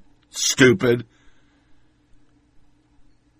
We just live in an upside world, which takes us to our This is America. This, this is pretty bad. This is the Cuomo show again with his brother. And then, because we're not about facts, Chris Cuomo, or his brother, Governor Cuomo, excuse me, literally said, because the big thing is Florida sucks and New York's great. Even though the numbers don't show that on COVID. They played politics, he said, and they lost. This is America. Don't catch you slipping now. Don't catch you slipping now. Look what I'm whipping now. This is America. Don't catch you slipping now. Don't catch you slipping now. It's time for the last soundbite. Like the media say when they are pushing fake liberal agenda stories. And this is America in 2019. Guns in my area. I got the strap. Uh, nursing homes. Uh, people died there. They didn't have to. It was mismanaged, and the operators have been given immunity. What do you have to say about that? Uh, the uh, several statements that are uh, not correct, but that's okay. It's your show. You say whatever you want to say. Uh, me having you on the show is an unusual thing. We've never really done it, uh, but this was an unusual time. and there were unusual needs. And you stepped up in an unusual way that really was created by a vacuum of power on the federal level. You're not the only one. There were other governors. You've been very good and collaborative with Hogan down in Maryland and Whitmer and DeWine and the ones up in the Northeast region. Um, but these unusual times have uh, demonstrated some unusual characteristics in people. And of course, I won't always be able to keep having you on the show. Uh, it'll never be seen as fair in people's eyes, and we both get that, and that's okay. You got plenty of people to talk to. But I want you to know uh, that you know June's a big month for us, right? We got mom and pop's anniversary on the fifth. We got pop's birthday on the fifteenth. And uh, this is what he always wanted. He was proud when you became governor because of what he know he knew you'd do. Remember that whole talk he gave us about I'm not pride, proud, I don't believe in pride, pride's deadly sin and blah all that. What he wanted to see is what you do with the opportunity. And everything that he ever said mattered to him about public service is what you demonstrated right here and right now during this period when your state needed it most. And I hear it all the time. Not everybody likes you. Not everybody likes me. Everybody seems to like pop now. That's the benefit of being out for a while, maybe gone. I just hope you recognize what even I'm able to recognize, being spawned from the same wolf pack. I hope you are able to appreciate what you did in your state and what it means for the rest of the country now, and what it will always mean to those who love and care about you the most. I'm wowed by what you did, and more importantly, I'm wowed by how you did it. This was very hard. I know it's not over, but obviously I love you as a brother. Obviously I'll never be objective. Obviously I think you're the best politician in the country. Um, but I hope you feel good about what you did for your people because I know they appreciate it. Nothing's perfect. You'll have your critics. Thank you. But I've never seen anything like what you did, Thank and you. that's why I'm so happy to have had you on the show. Um, and I hope you know that. Unusual times, right? He's my big brother. I love him. Of course, I'm not objective. But let's call it straight. Look at the state. Look at the numbers. Look at New Jersey. Look at Connecticut. Look how they came together. Yeah, he's my brother. That's. There's no question. I could cry about it in a second. But the results are there for all to see. Was it perfect? No. You tell me what is. But look at the state our. You uh, will have a mandatory quarantine and you'll be fined. I think most people are going to honor it. Uh, you know, they understand why we're doing this. Uh, we have one of the lowest infection rates in the United States right now. We had one of the highest, as you know. We worked very hard in New York, and the people of New York sacrificed for the past three months. They closed down, they wear masks, they socially distance, we have the virus under control, and we don't want to see it go up again. Uh, it's that simple, and people understand that. So I think they're going to. Uh, I think they're going to honor it uh, because people, uh, at the end of the day, uh, they get it now. It took them too long to get it, but this country gets it now. Remember when Florida did this to New Yorkers, and I remember you being not so pleased and calling it political at that time. So what's different now? Oh, it's still highly political. Look, I've said the same thing for three months. Uh, you could just uh, play the tape. Uh, I was listening to Sanjay on the section before. Three months ago, I said, we're playing politics with this virus, and the virus is going to win. It was all politics. And the virus, you can't beat a virus with politics. A virus isn't Democratic or Republican. Uh, we were in political denial, and people were saying, don't worry about it. It's only the flu. Go about your business. Open the economy. Liberate, liberate, liberate New York. Uh, we took a different track in this state, but I said it's going to catch up with us, and you're going to see that virus go up, and you're going to lose Americans you don't need to lose, and it's actually going to hurt the economy. It's not going to help the economy. You open up the economy too fast, the virus goes up, the stock market is going to go down. Yeah. And that's right where we are. Uh, and we can't deny it anymore. Uh, we played politics and we lost. Now follow the science. That's what it's been about from day one. And what we're saying in New York is, look, we did the right thing. And New York has paid a terrible cost, as you know, Alisyn. Uh, they've been locked up. They've been closing their businesses. We have the virus under control, finally. We had to flatten the curve. Yeah. Uh, we don't want to go back. Remember back in May when Governor Ron DeSantis of Florida had talked about how basically blocking people from hotspots at that time, New York, had been very effective for Florida. So let me play that for you to remind you. I quarantined them in March, and everyone in New York media was blowing a gasket. How could you do this? That was the right decision. That was the number one landing pad. Had we not done the quarantine, you would have had way more cases, hospitalizations, the whole nine yards. Um, I have no doubt that that quarantine saved lives. So, what do you say to him today, now that the tables have turned? Oh, I say to them all, look at the numbers. You played politics with this virus and you lost. You told the people of your state and you told the people of this country, White House, uh, don't worry about it. Just open up, go about your business. This is all uh, democratic uh, uh hyperbole. Oh, really? Uh, now you see 27 states with the numbers going up. You see the death projections going up. You see the economy going down. It was never politics. It was always science. Uh, and they were in denial, and denial is not a life strategy. Uh, you see, uh, now they're saying, well, don't worry, it's not really that the virus is going up, just the testing numbers are going up. I don't even know what that means mathematically. Uh, and forget that. Your hospital beds are filling up. You know what that means when your hospital beds fill up? It means more people are getting sick. Mm-hmm. That's what's happening. And it's now undeniable. This country paid a terrible price. We today, Alisyn, have the lowest hospitalization rate since this started. Today, you're 1, saying New York today is setting a today. record? Yes, I'm going to announce the numbers uh, later this morning. Uh, but the lowest hospitalization rate since we started, we're under 1,000 people hospitalized for coronavirus, 996. Uh, that is the lowest number since we started. Uh, we have 17 deaths today, which is one of the lowest numbers since we started. Wow. Uh, so this this is after three months, Alisyn, of everyone working hard and doing the right thing and taking this seriously. Uh, I got lambasted by everyone saying, "Just open up the economy. Uh, you're overreacting. Uh, don't listen to all these scientists who are saying the virus could go up. That's just fear mongering." Uh, it wasn't. It was, they were facts, and facts are facts, even in this crazy political environment, even at this crazy political time. Yeah. Uh, and uh, the people who played politics now are causing this nation great havoc. You're seeing it all across the country. You're seeing the deaths numbers go, go yeah. up. We'll lose tens of thousands of more Americans. It's a real American tragedy that we're living through right now. Yeah.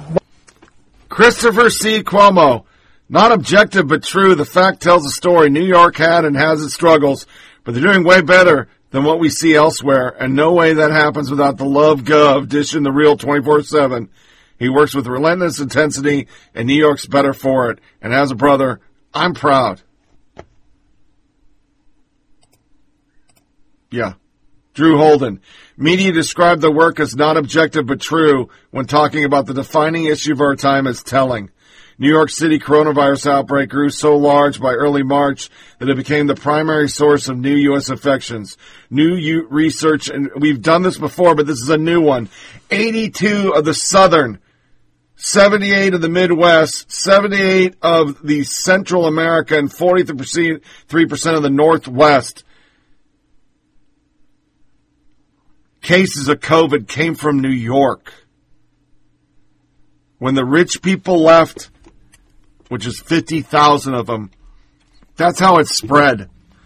Your brother is a mass murderer. He knowingly and deliberately sent COVID patients to a nursing home. He absolutely knew the consequences and got away with it. Who has the most deaths per capita for COVID? Who has the least? Tell that to the families of thousands who died in nursing homes. This is revisionist history. This is what we do.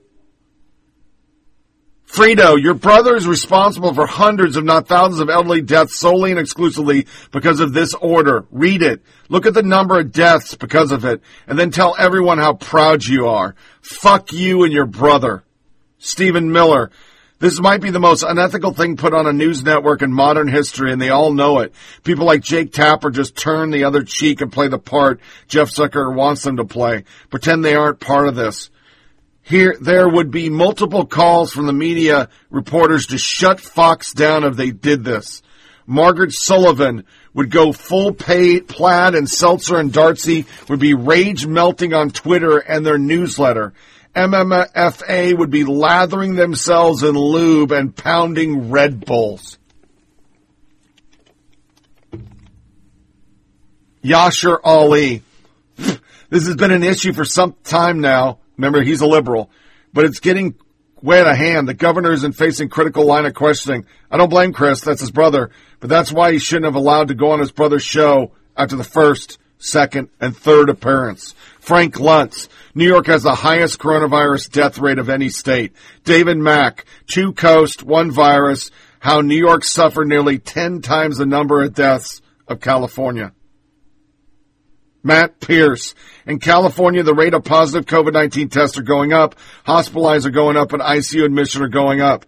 It's highly likely that the surge is connected to mass protests that erupted in recent weeks over the death of George Floyd, says LA Public Health Director Barbara Ferrer. But what was national? New York Post. BLM protests have not led to a spike in coronavirus cases, study says.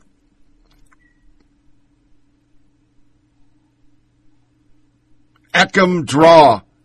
When tracers purportedly don't a- or purposely don't ask if you attend a pro- protest, hard to track infection at said protest because that's what they were told.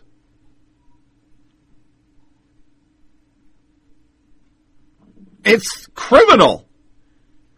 So once again, I'm supposed to believe there's no violence. I'm supposed to believe that America is fucking an evil, irredeemably racist organization, but you have lied on COVID from day one, media. You're telling us the state with the most viruses did it the best. And it's just not Chris Cuomo, it's everywhere. And then you double down with nobody covering Peter Strzok handwritten notes General Flynn legal defense called totally exculpatory are released. Tech, no, fog. Strzok notes from 1417 released in Flynn case. Discussion among Obama, Comey, Yates, Biden, and Susan Rice. Biden, Logan Act, Obama, have the right people on Flynn case. Comey, the Flynn Kislyak call appear legit. Undercover Huber. Strzok notes out Obama, Biden, Yates, Rice, Comey, all discussing Flynn Kislyak call. Unusual times. Comey admitted they appear legit. Obama ordered, make sure you look at things with the right people. Biden appears to be one to raise Logan Act violation. Threadette. Folks, we do not know that this is from 1417. In fact, DOJ said they don't know the date, but believe it was around January 3rd or 5th. And I wager these Strzok notes were of what Comey or McCabe told Strzok about January 5th Oval Office meeting. Think about it. Have we ever heard of Strzok being in person with Obama, Biden, Yates, etc.? Very unlikely he would be. But like Comey or McCabe called, Strzok had told of January 5th Oval Office meeting and to not close Flynn, invest, Flynn investigation. This is huge because it tells what really happened and it wasn't by the book. It was the right people. And it wasn't concerned that Flynn was passing on CI to Russia, but nothing wrong with calls and Obama and Biden were on it. So now read this. Smoking gun. Flynn prosecution was political hit job when Team Obama was leaving White House collusion at the very highest level with Obama, Biden, Comey, Rice, Yates. Naturally, the mainstream media will ignore this. Didn't Joe, Joe Biden tell George Snuffleupagus that he didn't know anything about the Flynn investigation? Looks like Joe Biden and Barack Obama were complicit in framing General Flynn. I can't wait for Flynn to tell all he knows about these traitors. And here's the soundbite. What did you know about those moves to investigate uh, Michael Flynn, and was there anything improper done? I know nothing about those moves to investigate Michael Flynn. He just lied. He just lied. Because I'm supposed to believe Strzok. Strzok's a patriot because he hates Trump. And without fail, the Nets did not cover this. And that's why it's in our This is America. They did not cover this. This shows Obama and Biden did this on purpose just to do a hit job, to destabilize the Trump campaign, who is now president. And Biden was part of it. And Biden lied. And he's continued to lie.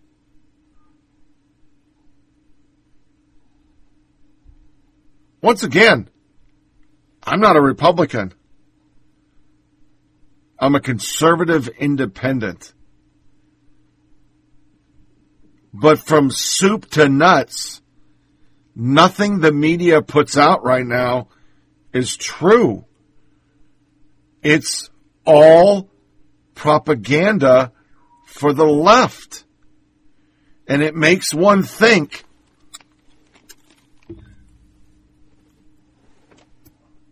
maybe that's why they're for the vote in ballots, which, by the way, another Michigan official is now being charged with altering absentee ballots. That's the fourth case in the last three months of just the 2018 midterms. A truck in New Jersey full of ballots burned. All the ballots lost. They did a vote in for the primary. I think the polls, which are skewed to the left, are still accurate. Trump is trailing. But I think they know the more people are looking at their TV, seeing this violence, and it's being sponsored by the Democratic National Committee, and they do venture out and read articles about Strzok, and now Flynn is released from jail, and it was a bogus case. Joe Biden was part of it. And they don't let Biden do speeches. And Biden sits in his basement. And when he does do rallies, nobody shows up. They're not in trouble because Trump's a good president. They're in trouble because their candidate's worse than Hillary now. He's got dementia. So for them to steal the election, which they will, vote by ballot, the compact, where we just vote for popular vote against the Constitution, and continue to divide America, lock them down in their house with COVID, and tell them they can't leave, and literally lie to their face that tens of thousands of people in one place did not spread the COVID violence, virus. Sweet Jesus. Yeah. We're, we're pretty fucked up. So this wraps up this portion of this episode of Flyover Politics Podcast. I'm not going to do the full closing. I'm just going to tell you to download part B as we get frickin' woke. See you on the other side.